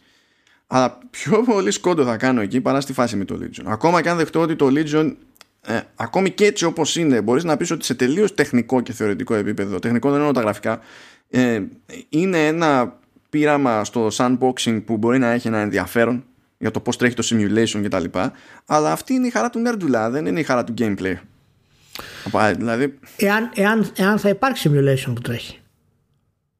Γιατί εγώ περιμένω να το δω να ισχύει αυτό το πράγμα. Γιατί simulation υποτίθεται θα υπήρχε και στο Assassin's Creed και δεν υπήρξε ποτέ simulation. Οπότε θα έχει πολύ ενδιαφέρον να δούμε εάν υπάρχει όντως αυτό το simulation που λένε και το τι σημαίνει αυτό το πράγμα. Κοίτα όταν είχα κάνει hands-on και μου είχαν πει κάποια πράγματα για το simulation που ήταν τόσο συγκεκριμένα που ακόμα και πισωγύρισμα να έχουν κάνει θεωρώ δύσκολο να έχουν κάνει πισωγύρισμα στα πάντα. Γιατί καθόντουσαν και μου λέγανε τέλος πάντων για το τι μόντες έχουν κάνει σε επίπεδο εργαλείων τέλος πάντων ώστε να έχουν ένα πεπερασμένο αριθμό από templates για τους χαρακτήρες αλλά ε, με procedurally να, παίζει, να παίζουν τέτοιες αλλαγές ώστε στην πράξη διαφοροποίηση να είναι της προκοπής ακόμα και στις φωνές γιατί νομίζω ότι για τις φωνές ας πούμε όλων των χαρακτήρων ότι είναι πολύ μικρός αριθμός που τις κάνει και μετά τις πειράζουν συνθετικά και αλλάζουν pitching, ταχύτητα, διάφορα πράγματα ας πούμε Πόσο σημαντικό, αφού το φτιάξει, α, ακόμα εγώ. και αυτό να είναι όμως πόσο σημαντικό είναι ρε Σιμάνο. Μα αυτό είναι ένα κομμάτι. Επειδή λέμε για το simulation. Το simulation για μένα στο μυαλό έτσι όπως το, το σχολιάζω αυτή τη στιγμή είναι καθαρά ζήτημα τεχνικό. Είτε υπάρχει παιχνίδι, είτε δεν υπάρχει παιχνίδι. Ναι, εγώ απλά το λέω ότι για να σωθεί το παιχνίδι αυτό πρέπει να, να, να, να υπάρξει κάτι το οποίο θα λειτουργήσει πολύ φοβερά, πολύ καλά. Και εγώ δεν έχω εμπιστοσύνη ότι θα είναι το simulation αυτό το πράγμα. Σίγουρα δεν είναι οι χαρακτήρες, σίγουρα δεν είναι το story. Για να λειτουργήσει. Καλά, το story δεν είναι εντάξει. Και, δηλαδή, σίγουρα. και γενικότερα ο κόσμος που είδαμε ήταν ένας κόσμος κλασικός open world, ο οποίος όλοι είναι θύματα απλά για να ο, ο παίκτης να μπορεί να παίζει και να έχει τη δύναμη και να κάνει ό,τι θέλει. Το οποίο είναι ό,τι πιο βαρετό πράγμα μπορεί να υπάρξει σήμερα στα open worlds. Ε, γιατί όλοι οι NPCs και όλοι οι εχθροί σου είναι στην ουσία drones και εσύ απλά έχεις 25 τρόπους για να τους σκοτώσεις και αυτοί έχουν μόνο έναν για να σε αντιμετωπίσουν. Αλλά... Ναι, για, για, να δείξουν και λίγη φαντασία, επειδή κάτι, κάτι πήγε να γίνει λίγο στο τρέιλερ σε κάποια φάση, όταν ε, είχαν τα unique abilities των διαφόρων χαρακτήρων που έτσι κι αλλιώς είναι procedural. Ε, φάνηκε εξή εδώ και εκεί ρε παιδί μου να παίζουν κάτι skills τα οποία έχουν πιθανότητες. Έχουν, έχουν μια έχουν δυνατότητα για χαβαλέ ρε παιδί μου και να προσδώσουν ένα ενδιαφέρον. Πιο πολύ θα στεκόμουν εκεί σαν Ubisoft για να δείξω κάποιες πιθανότητες που είναι πιο τσαχπίνικες αλλά δεν το κάνουν και όπου να είναι έχουν λανσάρισμα ναι, γιατί να μην βάλουν ε, κουνέλια να το παίξουν παιχνίδι αυτό; Γιατί να έχουν ανθρώπους και Λονδίνο; Γιατί να μην έχουν κουνέλια, γιατί να μην έχουν κουνάδια για να το κάνουν αυτό το πράγμα. Δηλαδή, όταν εστίνεις αυτό το πράγμα στο Λονδίνο και μιλάς για καταπίεση και πώς ε, διάφορες εταιρείες ασφαλείας και ιδιωτικές ας πούμε εταιρείες έχουν αναλάβει τη, την καθημερινότητα γιατί, γιατί να το κάνεις αυτό πλέον; Δεν πρέπει κάποια στιγμή να την κρατήσουμε υπόλογη για αυτό το πράγμα που κάνει. Το έχουμε συζητήσει πολλές φορές. Ναι. Για, τα, για, τα Far Cry, για τα Division. Δεν πρέπει κάποια στιγμή να πούμε, να σου πω, ηρέμησε λίγο με αυτό το πράγμα, γιατί εν τέλει είναι τροχοπέδι και δημιουργείς πολύ άσχημη εικόνα όταν εκμεταλλεύεσαι πραγματικές καταστάσεις για να, απλά για να δημιουργήσεις ένα gameplay και δεν μιλάς ποτέ για αυτές. Αυτό είναι που με ενοχλεί. Εμένα με ενοχλεί το, το ψέμα στην όλη αυτή η υπόθεση. Διότι προφανώς δεν χρωστάει να γράψει σοβαρό story. Όχι, όχι. όχι ε, εννοείται. Απλά πρέπει να το κρίνουμε με βάση το background του. Δεν μπορείς να ναι, πεις ναι, ότι. Ναι, ναι. Είναι ε, παιδί μου, ακόμα και με, το, και με το πλαίσιο αυτό, αν ο άλλος έχει αποφασίσει ότι εγώ θέλω να έχω αυτό το πλαίσιο, αλλά όλο το υπόλοιπο θα είναι γιούχου, το έχεις αποφασίσει κατά αγόρι μου, τι να σου πω. Αλλά επειδή θες και ταυτόχρονα εδώ και χρόνια και σε απανοτούς τίτλους να μου πουλάς τη φάση ότι τάχα μου έχεις κάνει και κάποια μαγιά στην ιστορία και αντλείς από διάφορα ζητήματα της πραγματικότητας και έρχεται η ώρα να παίξεις το παιχνίδι και είναι στο γάμ του καγκιόζη. Γιατί να μπεις ε, στη διαδικασία. Ναι, γιατί να μπεις καν στη διαδικασία να το κάνεις αυτό το πράγμα. Είναι απλά για να δείξεις ότι είσαι προοδευτική εταιρεία. Για ποιο λόγο να μπεις στη ε, διαδικασία να το κάνεις; Ναι, αλλά είναι δηλαδή χαλάς χρήματα χωρίς λόγο έτσι, φτιάξε ένα, ένα νησί και βάλει τους. Το, το ίδιο αποτέλεσμα. Και φτιάξε ένα ψεύτικο story. Υπάρχει ένας δικτάτορας και τους έχει κρατήσει όλους και προσπάθησε να τους σώσεις. Τελείωσε. Ε, εντάξει, Γιατί... το έχουν φτιάξει άλλο το τρόπικο. Το τρόπικο, ε, το έχουν φτιάξει. Εντάξει, δεν τους σώζεις εκεί πέρα. Κάνεις αυτό που είναι όντως φαν στην όλη διαδικασία. Κακίουλε, ε... αλλά τέλος πάντων. Ναι. Ήταν, ναι. ήταν η πρώτη φορά που ήταν το Watch Dogs και πραγματικά ε, αισθάνθηκα ότι η εταιρεία έχει ολοκληρωτικά χαθεί πλέον σε αυτό το πράγμα. Και τρέμω στην ιδέα του να γίνει relaunch στο Splinter Cell. Τρέμω πραγματικά.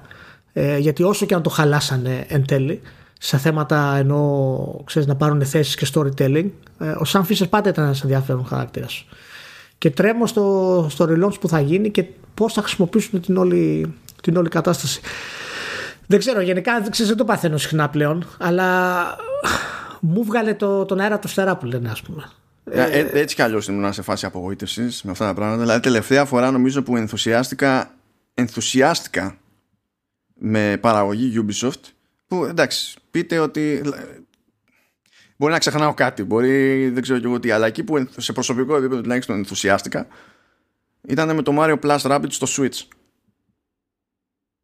Που λες ναι εδώ πέρα κάποιος ρε παιδί μου μπήκε στη διαδικασία να, να προσπαθήσει τα αλήθεια για να πετύχει κάτι. Σε πείθει για αυτό το πράγμα. Δεν είναι ότι όλα τα υπόλοιπα ντε και καλά ήταν ε, του πεταματού για ασώδιο στη βαθμολογία ξέρω εγώ. Αλλά δεν βλέπεις το σκέρτσο ρε παιδί μου. Ναι. Κάπου ξέρω εγώ. Δεν ξέρω. Εντάξει τώρα το... Το Prince of Persia τέλος πάντων για μένα συμβολικά είναι το, το τέλος της Ubisoft. Δηλαδή στην ουσία από το παιχνίδι που την ξεκίνησε τη νέα της γενιά κατέληξε στην ουσία να το κάνει ένα remake. Αυτό για μένα σημαίνει πάρα πολλά για, τη, για την εταιρεία. Και δεν υπάρχει δικαιολογία το ζήτησαν American Gamers. Οι gamers ήταν πάρα πολλά πράγματα. Έτσι. Και Α, αυτό όχι, δεν όπως το... είπα. Κα... είναι- Καλά, το ζήτησαν οι gamers, δεν μου έκανε καν register στο μυαλό. Είναι, να σου πω, όχι, ναι. θέλω να σου πω, είναι από το πράγμα το οποίο ακούγεται. Το ζητάνε οι gamers. Δεν σημαίνει κάτι το ζητάνε οι Βασικά οι gamers. gamers Οι ζητάνε gamers- να δούμε νέο Prince of Persia τόσα χρόνια. Δεν ζητάνε. Ναι, τόσο ναι, να ζητάνε remake. και αυτό. Αλλά γενικά οι gamers δεν ξέρουν τι θέλουν. Έτσι. Είναι καταναλωτές. Ο κάθε καταναλωτής ζητάει αυτό που γουστάρει. Και αυτό που γουστάρει είναι αυτό που τον αισθάνεται καλά. Δεν έχει καμία σχέση. Αν ήξερε ο καταναλωτής τι θέλει, ου, θα ήμασταν μια χαρά. Θα το δίναμε και θα ήμασταν όλοι πλούσιοι. Δεν υπάρχει αυτό το πράγμα. Και αυτή η δικαιολογία για το Prince of Persia δεν ισχύει. Όλο αυτό το κύκλο που κάνει και επαναφέρει το παιχνίδι αυτό με αυτά τα μέτρια γραφικά που φάνηκε χωρίς κάποια αίσθηση. Πάλι σα δήλωσε ότι πριν λίγο νομίζω έσκασε ότι δεν φταίει κάτσε να δεις ποιο ήταν ε. Ναι ότι ένας από τους ε, που δουλεύουν ως εργαζομένους εκεί στο remake είπε ότι το πρόβλημα λέει, με τα γραφικά είναι στιλιστική λέει η άποψη δεν υπάρχει κανένα πρόβλημα με το budget αυτό το πράγμα Καλά, δεν το πιστεύω αυτό για κανένα λόγο. Τε- τι σημαίνει καν, για- γιατί χρειάζεται να μας το πει αυτό, δεν υπάρχει κανένα πρόβλημα για το budget. Μιλάμε για ένα remake. Δηλαδή, όταν λέμε δεν υπάρχει πρόβλημα για το budget, τι πάει να πεις, σου δώσα 5 εκατομμύρια να κάνεις το remake και δεν υπάρχει πρόβλημα για το budget. Α πούμε, τι- Είναι, είναι crisis management τώρα της πλάκας αυτό το πράγμα. Κοίτα, ε, εγώ μπορώ να τα καταλάβω αυτά τα πράγματα. Δηλαδή, είδα ότι δεν είναι στο τεχνικός τομέας. Α είναι με τη μηχανή του Assassin's. Ε, αυτό από μόνο του δεν σημαίνει και πολλά πράγματα. Και τόσα παιχνίδια χρησιμοποιούν Unreal, δεν βγαίνουν και είναι Gears. Ε, αλλά θα κάνω και σκόντο εγώ από τη μεριά μου, έτσι, για, τη, για την ομάδα, επειδή στην ουσία το, τα ειδικά στούντιο που μπλέκουν σε αυτή την παραγωγή, εδώ κάνουν τεχνικό στο επόμενο τους βήμα. Γιατί όταν τα στείλει αυτά τα στούντιο συνήθως τα έχει για υποστήριξη και μετά από κάποιο διάστημα και ανάλογα με το πώς τα πάνε τους δίνουν το περιθώριο να ασχοληθούν με κάτι με κάνα project που να είναι ξέρεις, όχι φορά παρτίδα να, εδώ ένα remake, κάποιοι άλλοι με ένα remaster ή με ένα mode σε ένα πιο σημαντικό τίτλο κτλ. Υπάρχουν διαδικασίες τέλος πάντων εσωτερικά. Οπότε, αν το σκεφτώ μες στο μυαλό μου σαν μια ευκαιρία για ένα ακόμα στούντιο, ξέρω εγώ, να δοκιμαστεί, για χάρη των εργαζομένων και μόνο, το θα, θα πω τελο... εντάξει, καταλαβαίνω το διαδικαστικό. Δεν έχει σημασία το ξέρεις αν μιλάμε για Prince, αν μιλάμε για, για κάτι άλλο. Και όπως είπα, εντάξει, άντε, έστω ότι α, κάπως έτσι θέλει να επαναφέρει λίγο στη συνείδηση κάθε μερίδα της αγοράς το, το IP, μπας και κάνει μετά κάτι που προφανώς Μπας, και εγώ ναι. τρομάζω για το τι θα κάνει Μα- έτσι και το κάνει. Αλλά- Μάρε, μάλλον, ότι- δηλαδή το καταλαβαίνω αυτό που λες, αλλά γενικά ε, φαίνεται ότι είναι διασκορπισμένοι όπου να είναι. Δηλαδή, αν, το, αν ζητάνε οι gamers Prince of Persia, γιατί κάνεις remake Prince of Persia για να δοκιμάσεις την αγορά, ας πούμε; Δηλαδή, ας αποφασίσουν τι απ' όλα στην ουσία ζητάνε οι gamers, αν θέλουν να τους ικανοποιήσουν, που αυτό κάνει η Ubisoft πλέον, ας πούμε, και εν τέλει ποιος είναι ο σκοπός τους με, με αυτό το franchise; Ε, αυτό που με στενοχωρεί εμένα είναι ότι έστω ότι αυτή τη στιγμή που μιλάμε ε, η διοίκηση ξαφνικά παίρνει όλες τις σωστές όπως τις φανταζόμαστε πες αποφάσεις. Πάντα σε ένα ρεαλιστικό πλαίσιο γιατί και εμείς θυμόμαστε ότι στην τελική επιχείρηση είναι δεν θα βγάλει 500 υπερπα- υπερπαιχνίδια ξαφνικά που να είναι και artistic και δεν ξέρω και εγώ τι. Ένα ζύγι εντάξει η διαφορά δεν πρόκειται να φανεί σε λιγότερο από τρία χρόνια. Και ούτως ή άλλως δεν πρόκειται να φανεί, διότι το έχουμε ξαναπεί σε, σε εκπομπή. Ήταν ένα πράγμα συγκεκριμένο το editorial team της Ubisoft μέχρι τον Ιανουάριο του 2020 το οποίο ήταν υπεύθυνο για τη γενικότερη κατεύθυνση στις παραγωγές που είναι η κατεύθυνση η οποία μας ενοχλεί τόσο μας ενοχλεί τόσα χρόνια γίνανε οι αλλαγές. Μετά σκάσανε τα σκάνδαλα και επειδή αγγίξανε και μέλη του editorial team, έγιναν και άλλες αλλαγές. Οπότε, αν υποθέσουμε ότι δεν πηγαίνει κάτι άλλο στραβά, το τρέχον editorial team που είναι υπεύθυνο για τη γενικότερη στρατηγική σε τέτοια θέματα και δε, τη δημιουργική στρατηγική, στην τωρινή του μορφή δεν έχει ούτε ένα μήνα. Ναι, αλλά δεν υπάρχει κάποια ένδειξη ότι αλλάζει τίποτα. Μα δε, ούτε εγώ έχω ένδειξη. Απλά ακόμα και αν είχα ένδειξη, θα έπαιρνε χρόνια και δεν βρίσκω, δεν, δεν μπορώ εγώ ως άτομο ρε παιδί μου να, να γεννήσω από κάπου κάποια ιδιαίτερη αισιοδοξία για το επόμενο εξάμεινο, το, το επόμενο έτος, ούτε καν την επόμενη διετία. Δηλαδή θα, Εγώ ξέρω δεν, ότι... δεν μπορώ, δεν μπορώ. Ε, ε, εγώ ξέρω ότι είτε με τον ένα τρόπο η Ubisoft είτε με τον άλλο τρόπο έτσι, δεν μπορεί να αποφασίσει τι ακριβώς θέλει να κάνει. Δεν έχει ιδέα τι θέλει να κάνει και θέλει να ακολουθήσει να βγάζει παιχνίδια για microtransactions και να μπορεί έτσι να κάνει free to play και να online και να γυρίσει αυτό το μοτίβο. Ναι, θέλει να είναι αφοσιωμένος στο storytelling και να κάνει open worlds και καινούριο Prince of Persia, καινούριο Splinter Cell. Ναι, τίποτα από αυτά δεν κάνει στην ουσία καλά. Τώρα φαίνεται ότι και με το Riders Republic αλλά και με το Hyperscape θέλει να ανοίξει λίγο τους ορίζοντές της, να πάει προς την πρώτη μεριά. Εγώ ξέρω ότι με αυτές τις αποφάσεις της, έτσι, το 20 είχε έλλειμμα 124 εκατομμύρια ευρώ.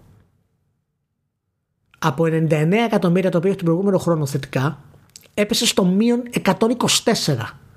Αυτό μιλάμε για τη χρήση του 19 τώρα, έτσι. Ναι, ναι, ναι. ναι. Έτσι, μείον, μείον 124. Είναι 25 σχεδόν εκατομμύρια ευρώ έλλειμμα καθαρό. Μπαμ. Κατευθείαν. Καλά είναι που έβαλε, καθυστέρησε και το απαν σύμπαν. Μπράβο, γι' αυτό θέλω να σου πω. Είναι σε μια διαδικασία αυτή η εταιρεία η οποία πραγματικά το έχουμε ξαναπεί βέβαια, αλλά ξέρεις, περιμένεις μετά από έξι μήνες να υπάρχει κάποιο κάτι, κάποιο όριο.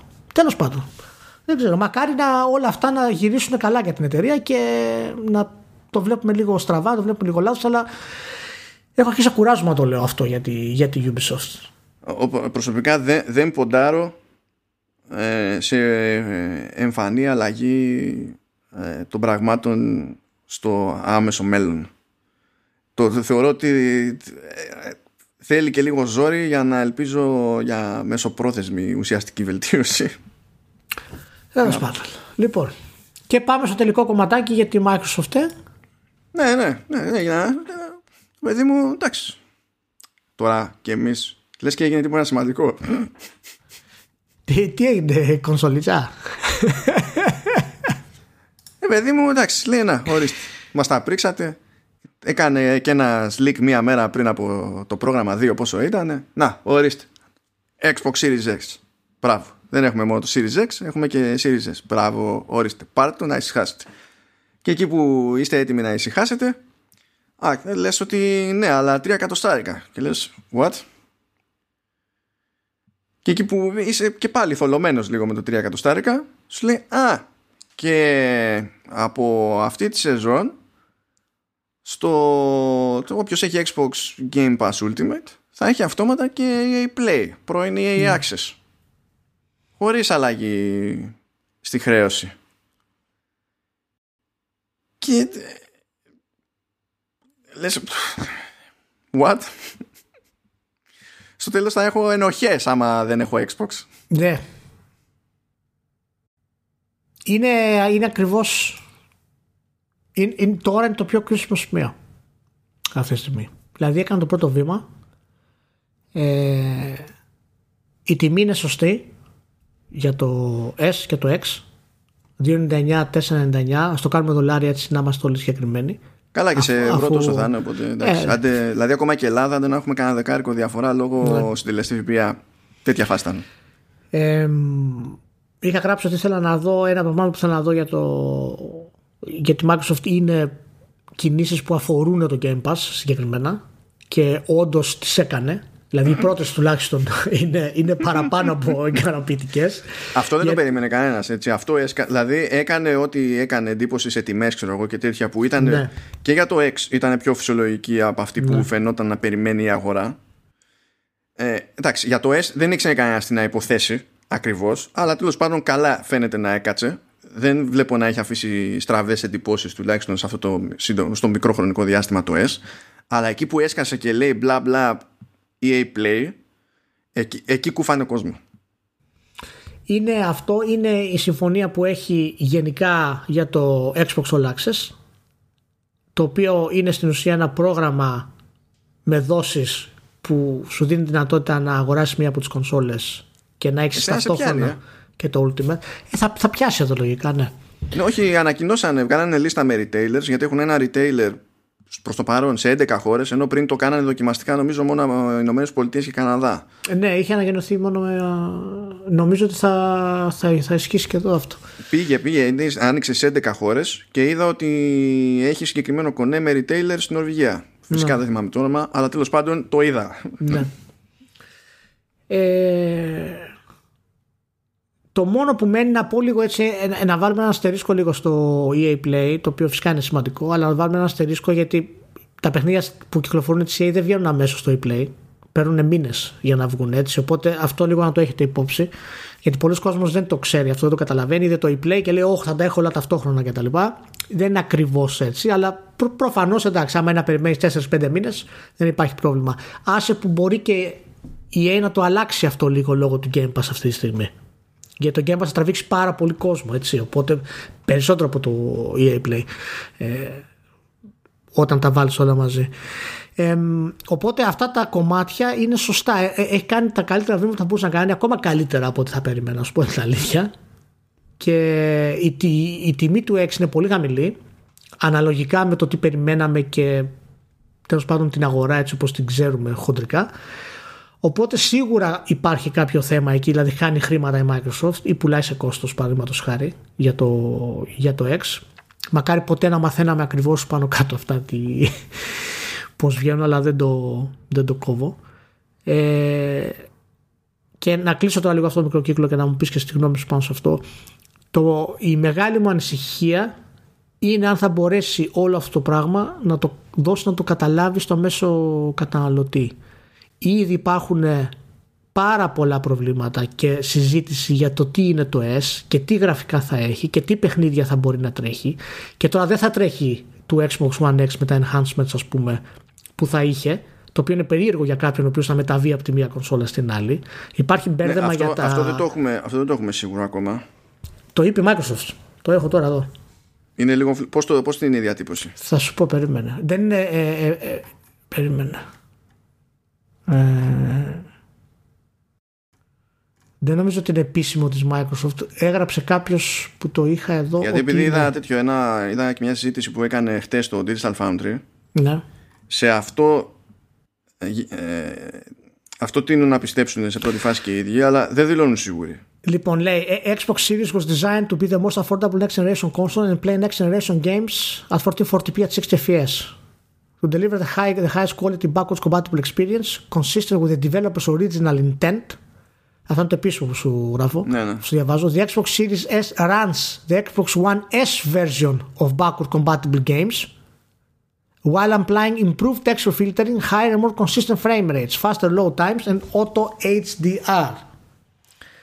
Ε, και δεν λέει τίποτα για το, για το Xbox One X ε, το οποίο από, θα πάρει improvements βελτιώσεις για το frame rate ε, αλλά κατά πάσα πιθανότητα δεν θα πάρει τα 4K enhancements γιατί η κονσόλα όχι, δεν, όχι, τα 4K δεν θα τα πάρει δεν είναι συνδυασμένη να τρέχει λοιπόν, τα 4K δεν θα τα πάρει και λόγω RAM.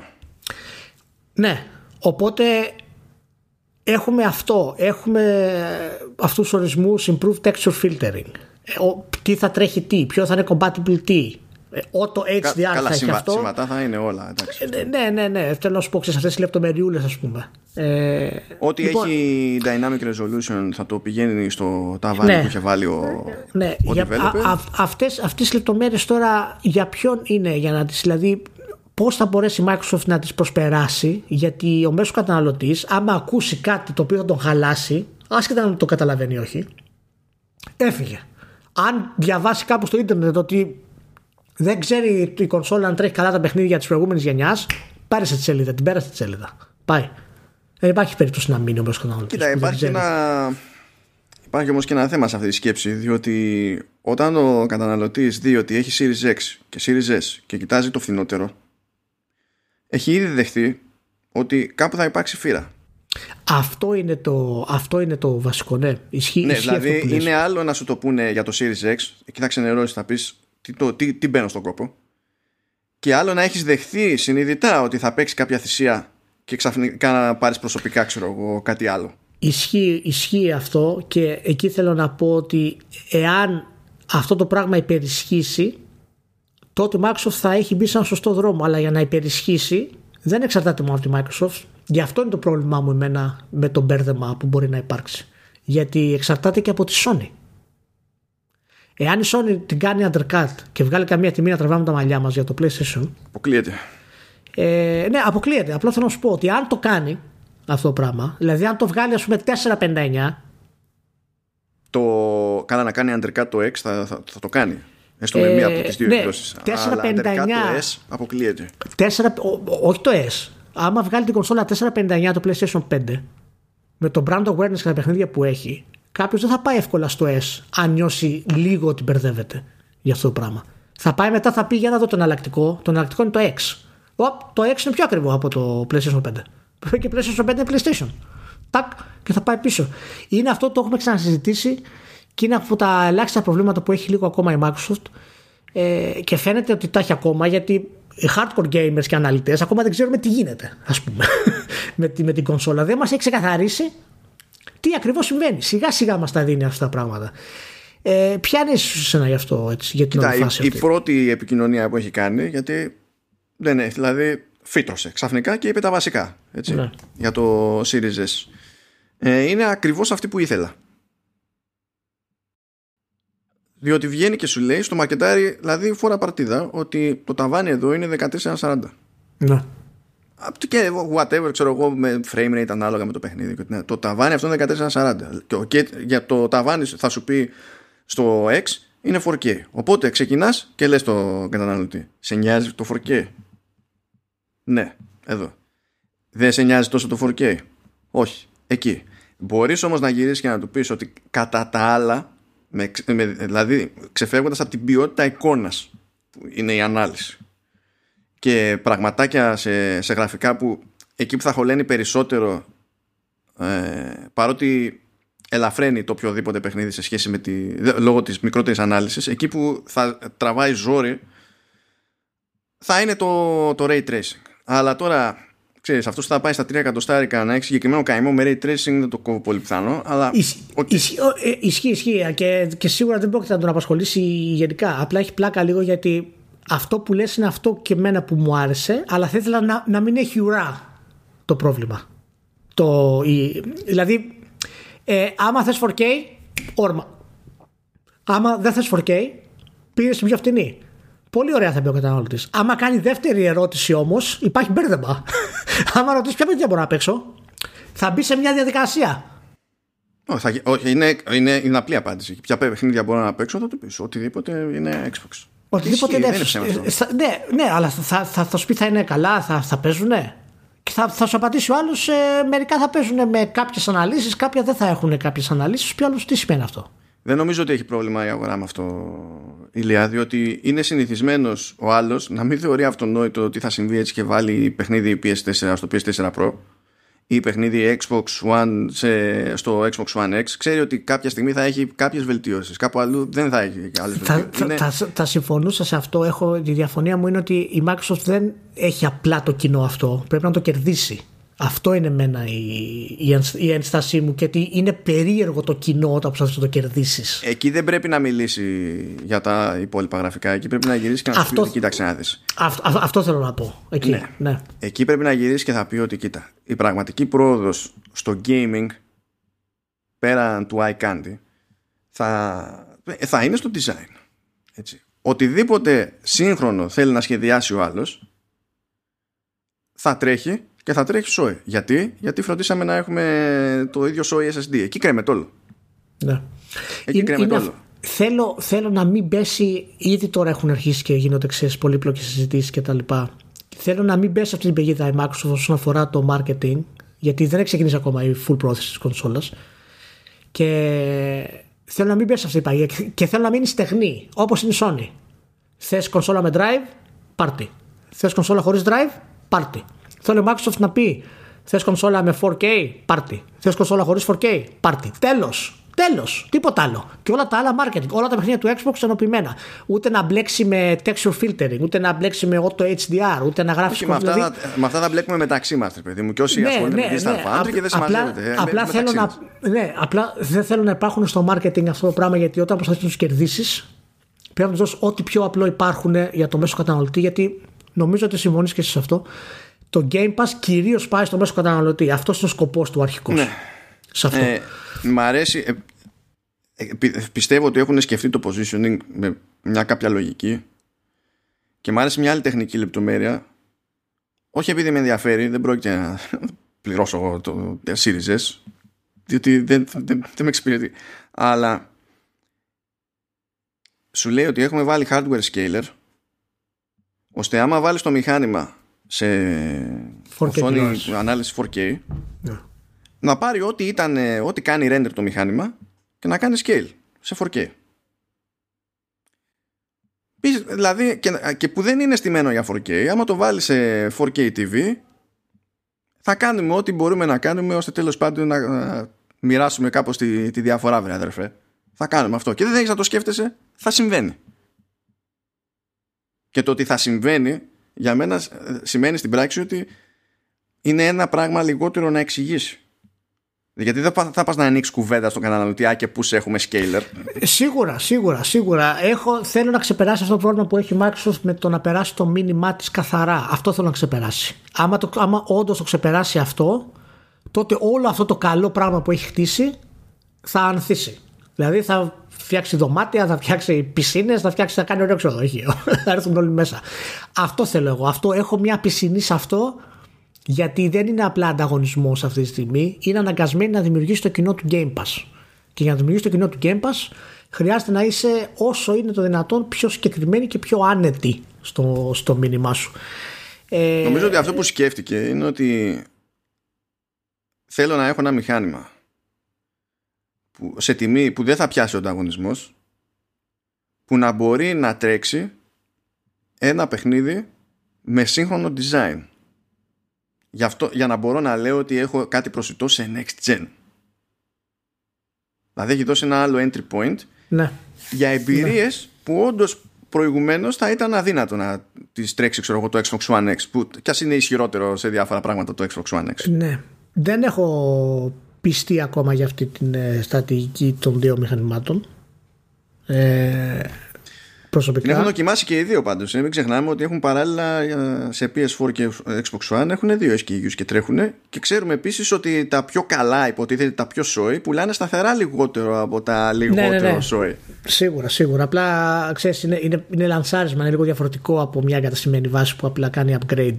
Ε, είναι από την αρχή τώρα στην ουσία αυτό το πράγμα. Γι' αυτό ε, εγώ είμαι, ή- ήμουν ενάντια σε αυτό το πράγμα εξ αρχής γιατί δεν θέλω να υπήρξε πρόβλημα του μηνύματος Microsoft. Είναι περισσότερο επειδή φοβάμαι τη Microsoft παρά αυτό το ξέρεις ότι είναι κακό ας πούμε σαν στρατηγική γενικά. Θα ήθελα μια ενιαία ας πούμε ταυτότητα σε αυτό το πράγμα. Καταλαβαίνω τι πάει να κάνει αλλά θέλω να το φέρεις πέρας. Και Μπορείς να ολοκληρωτικά. πεις ότι και εντάξει, όχι για καλό λόγο, αλλά η, η οικονομική συγκυρία παγκοσμίως τη, τη συμφέρει αυτή τη φορά. Νομίζω ότι έχει παίξει ρόλο στην απόφαση αυτό. Γιατί αν θυμάσαι στην ουσία, μία, μία μόνο γενιά έχει κάνει καλή δουλειά η Microsoft. Η πρώτη και τέταρτη και τρίτη της γενιά ήταν αντεγιά. Ε, το 360 στην ουσία το, το λειτουργήσε σωστά. Οπότε φαίνεται ότι έχει σκεφτεί τα πάντα. Πραγματικά έχει σκεφτεί τα πάντα. Ε, εμένα αυτό μου φαίνεται. Τώρα απλά πρέπει να εκτελέσει το σχέδιο ε, ξέρεις, στη λεπτομέρεια και θα πρέπει να δούμε και τι θα κάνει η Sony σε αυτό το πράγμα. Η Sony τώρα ε, ε, είναι σε μια περίεργη θέση διότι ε, είναι πολύ πιθανό να καταλήξει με μια έκδοση του PS5 που να είναι λίγο φθηνότερη από το Series X αλλά ε, να σε, ας πω, σε, σε raw performance να το, σε ομή δύναμη Ναι. να είναι κάτω από το X και να έχει ένα άλλο SKU με τις ίδιες επιδόσεις απλά η διαφορά είναι στο drive και τα λοιπά που να είναι ακριβό, ακριβότερο που αυτό το θεωρώ αυτονόητο ότι θα καταλήξει ακριβότερο από το Series S. Να καθίσει ανάμεσα. Που σε πρώτη φάση δεν πιστεύω ότι θα της είναι πρόβλημα αυτό. Ακόμα και αν πει ότι βγάζω το, το πιο ακριβό από τα δύο 5 εκατοστάρικα όπως είναι και το Series X με το brand που έχει δεν θα έχει πρόβλημα. Αλλά αυτό δεν σημαίνει ότι δεν πρόκειται να αλλάξει κάποιος σχετισμός ή κάποια εντύπωση σε βάθος χρόνου Όταν λες ανάμεσα, πόσο ανάμεσα; Δηλαδή να κάτσεις σε ποια τιμή μεταξύ των δύο, του S και του X; Έχουμε 3 και 5 έτσι από τη, Ναι. από τη Microsoft. Ναι. Μπορεί να πει 4 και 450 ή ξέρω εγώ 430 και 480. Να πάει 3,5 το, το digital δεν βγαίνει οικονομικά, είναι παρανοϊκό. Και τέσσερα αρεσί μου είναι, δηλαδή. Ναι, αυτό πιστεύω ότι αν πει 4 για οποιαδήποτε από τις δύο εκδόσεις θα, θα, θα καταλήξει αυτή την τιμή αναγκαστικά λόγω του Series S. Και είναι, και είναι πρόβλημα αυτό. Το έχουμε ξαναπεί λίγο γιατί για δύο χρόνια τουλάχιστον δεν πρόκειται να υπάρχουν μεγάλες κυκλοφορίες first parties που είναι το μεγάλο όπλο της ε, της Sony. Τώρα, αν σκάσει με μια τιμή 4 εκατοστάρικα. Ρε, συγγνώμη, αλλά ε, είναι, είναι εφιαλτικό αυτό το πράγμα. Δηλαδή, ακόμα και το 499. Έτσι, δηλαδή δεν βγαίνει τα components, δεν βγαίνουν, ας πούμε. Πόσο, πόσο οικονομία κλίμακας έχεις κάνει για να σου βγει, ας πούμε, plus και μου το βάλεις 499. Είναι το θεωρώ εξωφρενικό, ας πούμε. Δεν σε βγαίνει και δεν σε παίρνει να μπαίνεις και το ίδιο μέσα, ρε παιδί μου. Ναι, εννοείται. Καλά, η, η Microsoft δεν την νοιάζει τώρα στην πραγματικότητα. Άμα θέλει, ανεβάζει 50 cents στο office και τελειώνει εδώ, το Xbox. Ε, ε, εδώ σου κάνει χρηματοδότηση για το All Access.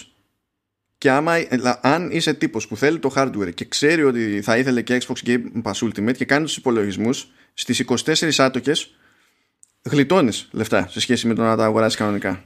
Είναι, είναι ένας τρόπος. Τώρα θα μου πεις είναι δύσκολο, αλλά αυτή η επαφή που έχει με την, με την EA ε, εγώ αν ήμουν Microsoft θα πίεζα πάρα πολύ και για timed exclusives μέσω της υπηρεσίας. Δεν νομίζω με τόσο μεγάλη εταιρεία πια δεν το κάνει Όχι, όχι, είναι δύσκολο, αλλά σου λέω θα ήταν καλό να τη δούμε να κυνηγάει τέτοιες συμφωνίες. Ε, μπορεί να το να δεχόταν. Αν ειδικά η έκδοση του Xbox είχε εμβόλυμες διαφημίσεις μέσα στο παιχνίδι. Κάπου θα τα βρουν, δεν μπορεί. Θα στρεσάρονταν οι σαρδέλες. Αλλά τέλος πάντων θα, κάπως θα το μοιράζανε. Ε, όχι, όχι, είναι.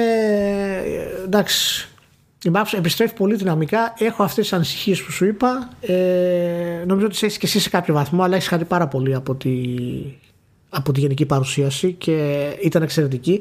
Να πούμε ένα φοβερό μπράβο στη Microsoft και για το βίντεο που έβγαλε, που εξηγούσε τα τεχνικά χαρακτηριστικά. Ε, ήταν εξαιρετικό, ένα 8 λεπτό πολύ ωραίο βίντεο.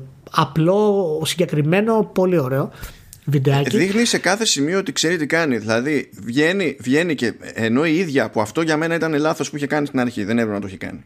Ε, και το είχαμε πει και εδώ πέρα ότι στάθηκε τόσο πολύ στα teraflop που είναι λίγο μαγικός αριθμός ε, για, για το Series X και να που ήρθε η ώρα να πει πάλι κάποια teraflop ξέρω εγώ για το Series S και δεν υπάρχει τρόπος να πεις αυτό το νούμερο χωρίς να κάνει ένα about face ο άλλος και να πει τώρα τι μου λέει γιατί το έχει χτίσει αυτό και με το Xbox One X και τα λοιπά Βέβαια επειδή το ξέρει και το κατάλαβε πηγαίνει και σου σκάει σε αυτό το βίντεο που λες Gears 5 1440-1440 120 fps ας, πει, ας του δείξω κάτι το οποίο ξέρουν ότι δεν έπαιζε πριν. Μπας και περάσει το νόημα. Έχει προσέξει επίσης να είναι συγκεκριμένη σε αυτά που λέει. Έχει πει ότι και οι δύο κονσόλες θα έχουν τα ίδια features αλλά δεν έχει πει ότι θα έχουν την ίδια ποιότητα με αυτές τις λέξεις. Που σημαίνει παραδείγματος χάρη ότι το εύρος ενός HDR μπορεί να είναι μικρότερο. Το εύρος ενός Ray Tracing στο S μπορεί να είναι μικρότερο. Ray Tracing, ναι. HDR δεν παίζει ρόλο ε, η διαφορά στην ισχύ. Ναι, ναι. Ήθελα να πω ε, Ray Tracing ούτως ή άλλως. Τον πέρασμα. Ε, οπότε, ξέρεις, λίγο τα textures, λίγο το frame rate, λίγο, λίγο τα shadows, χαμηλότερες αναλύσεις. Αυτά τα πράγματα πρέπει να δούμε πόσο ρόλο θα παίξουν στην τελική εικόνα του, του παιχνιδιού.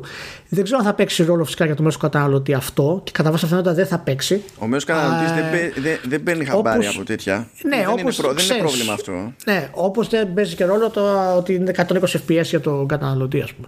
Το θέμα, το θέμα είναι να μπορέσει να έχει, ξέρεις, αυτό το τέτοιο. Απλά είναι ένα από τα πράγματα τα οποία πρέπει να προσέξει γιατί αν βγει ε, ξέρεις, το όνομα ότι η Microsoft είπε ψέματα και αυτό η Sony θα το εκμεταλλευτεί άπειρα. Έτσι και υπάρξει τέτοιο πρόβλημα. Ξέρεις και το ακούσει ο μπαμπάς αυτό το πράγμα, κατευθείαν θα, θα, γυρίσει. Έχω την αίσθηση ότι θα ήθελα πάρα πολύ να είναι υπεύθυνος όλη τη κατάσταση του, του marketing αυτή τη στιγμή ο Allard. Δηλαδή να έχει πάρει τη, τη Maxon, να έχει αυτό το πάθος να την οδηγήσει γιατί πρέπει οπωσδήποτε να δείξει και λίγο τσαγανό η Microsoft. Δηλαδή αυτό το βγήκε ένα μικρό ε, δεν ξέρω αν ήταν διαφημιστικό. Κάποια ανακοίνωση ήταν έτσι λίγο εμβόλυμη της Microsoft, η οποία είπε ότι. Ε, στο Twitter ήταν ένας developer. Λέει το, το Xbox S έχει τον ίδιο επεξεργαστή με το PlayStation 5. Λίγο, λίγο, λίγο, λίγο λέει πιο γρήγορο και κοστίζει αυτή την τιμή. Αυτού του είδους το marketing, το δολοφονικό marketing, το χρειάζεται η Microsoft.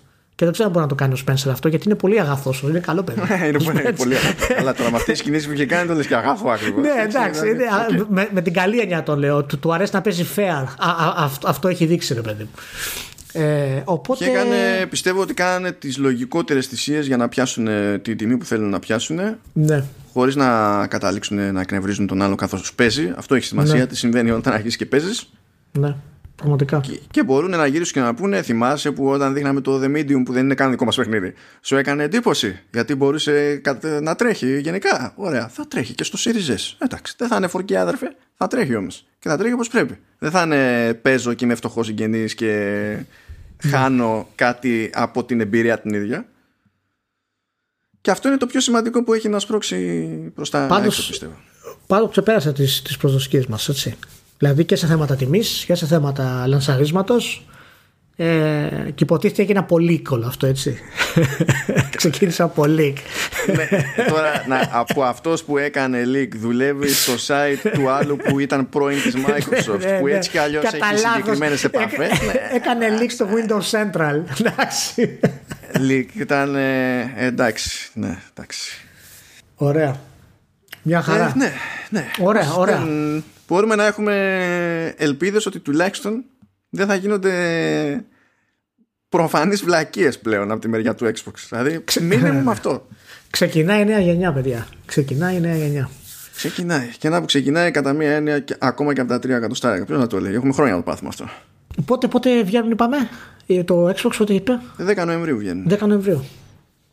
10 Νοεμβρίου. Καλά, περιμένουμε να δούμε αν θα παίξει κανένα περίεργο εκεί, ξέρεις, με το γκρουπάρισμα των χωρών ή οτιδήποτε. Προπαραγγελίες λέει από 22 Σεπτεμβρίου, ό,τι και αν σημαίνει αυτό. Θα δούμε. Δεν είπε πρέπει να αποδείξετε πόσο φανατική του Xbox είστε. Ωραία, ωραία. Λοιπόν, μια χαρά. Φτάσαμε στο τέλος. Ας πούμε που ήσασταν μαζί. Ε, θα έχουμε και άλλα φυσικά vertical slice. Τώρα θα γίνει, θα ανάψει φωτιά ακόμα περισσότερο. Η, η απάντηση της Sony είναι πολύ αναμενόμενη. Να δούμε για, τη, για την τιμή της. Ε, το χρυσό PlayStation πώς φάνηκε; Το, το είδες καθόλου; Ποιο χρυσό PlayStation; Ήταν κάποιο. Α, το, το PS1. Όχι, όχι, το PS5 έκανε κάποιος ένα μόκα ότι είναι χρυσό το PlayStation 29.000 δολάρια. χρυσό χειριστήριο. Και λέω εντάξει. Εγώ περίμενα να βγει κανένα, ξέρεις, να το κρατάει που τα σε κανένα βίντεο. Λοιπόν, διάβαζα χτες. Γιατί, γιατί σου ερώτησα για το PS1, γιατί την μπέρδεμα εγκεφαλικό έπαιζε τώρα από συγκυρία. Διάβαζα χτες κάτι ιστορίες για τον κουταράκι. Okay. Και μία από αυτές τις ιστορίες είναι ότι σε κάποια φάση, ρε παιδί μου, το PlayStation πάνω σε μια φάση περίεργη, ε, έστειλε ως πρόσκληση στον. Ε, Πώς λέγεται, ε, είναι Μάρκους, είναι Person ή Pearson. Pearson. Της Mojang. Ναι. Ως πρόσκληση για να εμφανιστεί σε παρουσίαση της Sony για E3 ένα χρυσό PS1. Είδες. Είναι από τις εποχές το εμείς εδώ ε. είμαστε Sony. Έμα. Λοιπόν, να είστε όλοι καλά. Την επόμενη εβδομάδα θα τα πούμε προσοχή σε όλα, να πλένεστε, να είστε καθαροί, να μακριά και αφοράτε μάσκες. Ωραία, τηλεφώνο, να πλένεστε, ξέρω εγώ. Ε. Για τον ιό, λέω ρε Μανώ. Για τον το ξέρω, το ξέρω, αλλά όπως να πεις, ακούγεται. Να κοιτάξτε να πλένεστε. Εντάξει, εντάξει, εντάξει, σωστό. Να είστε όλοι καλά. Τσαου.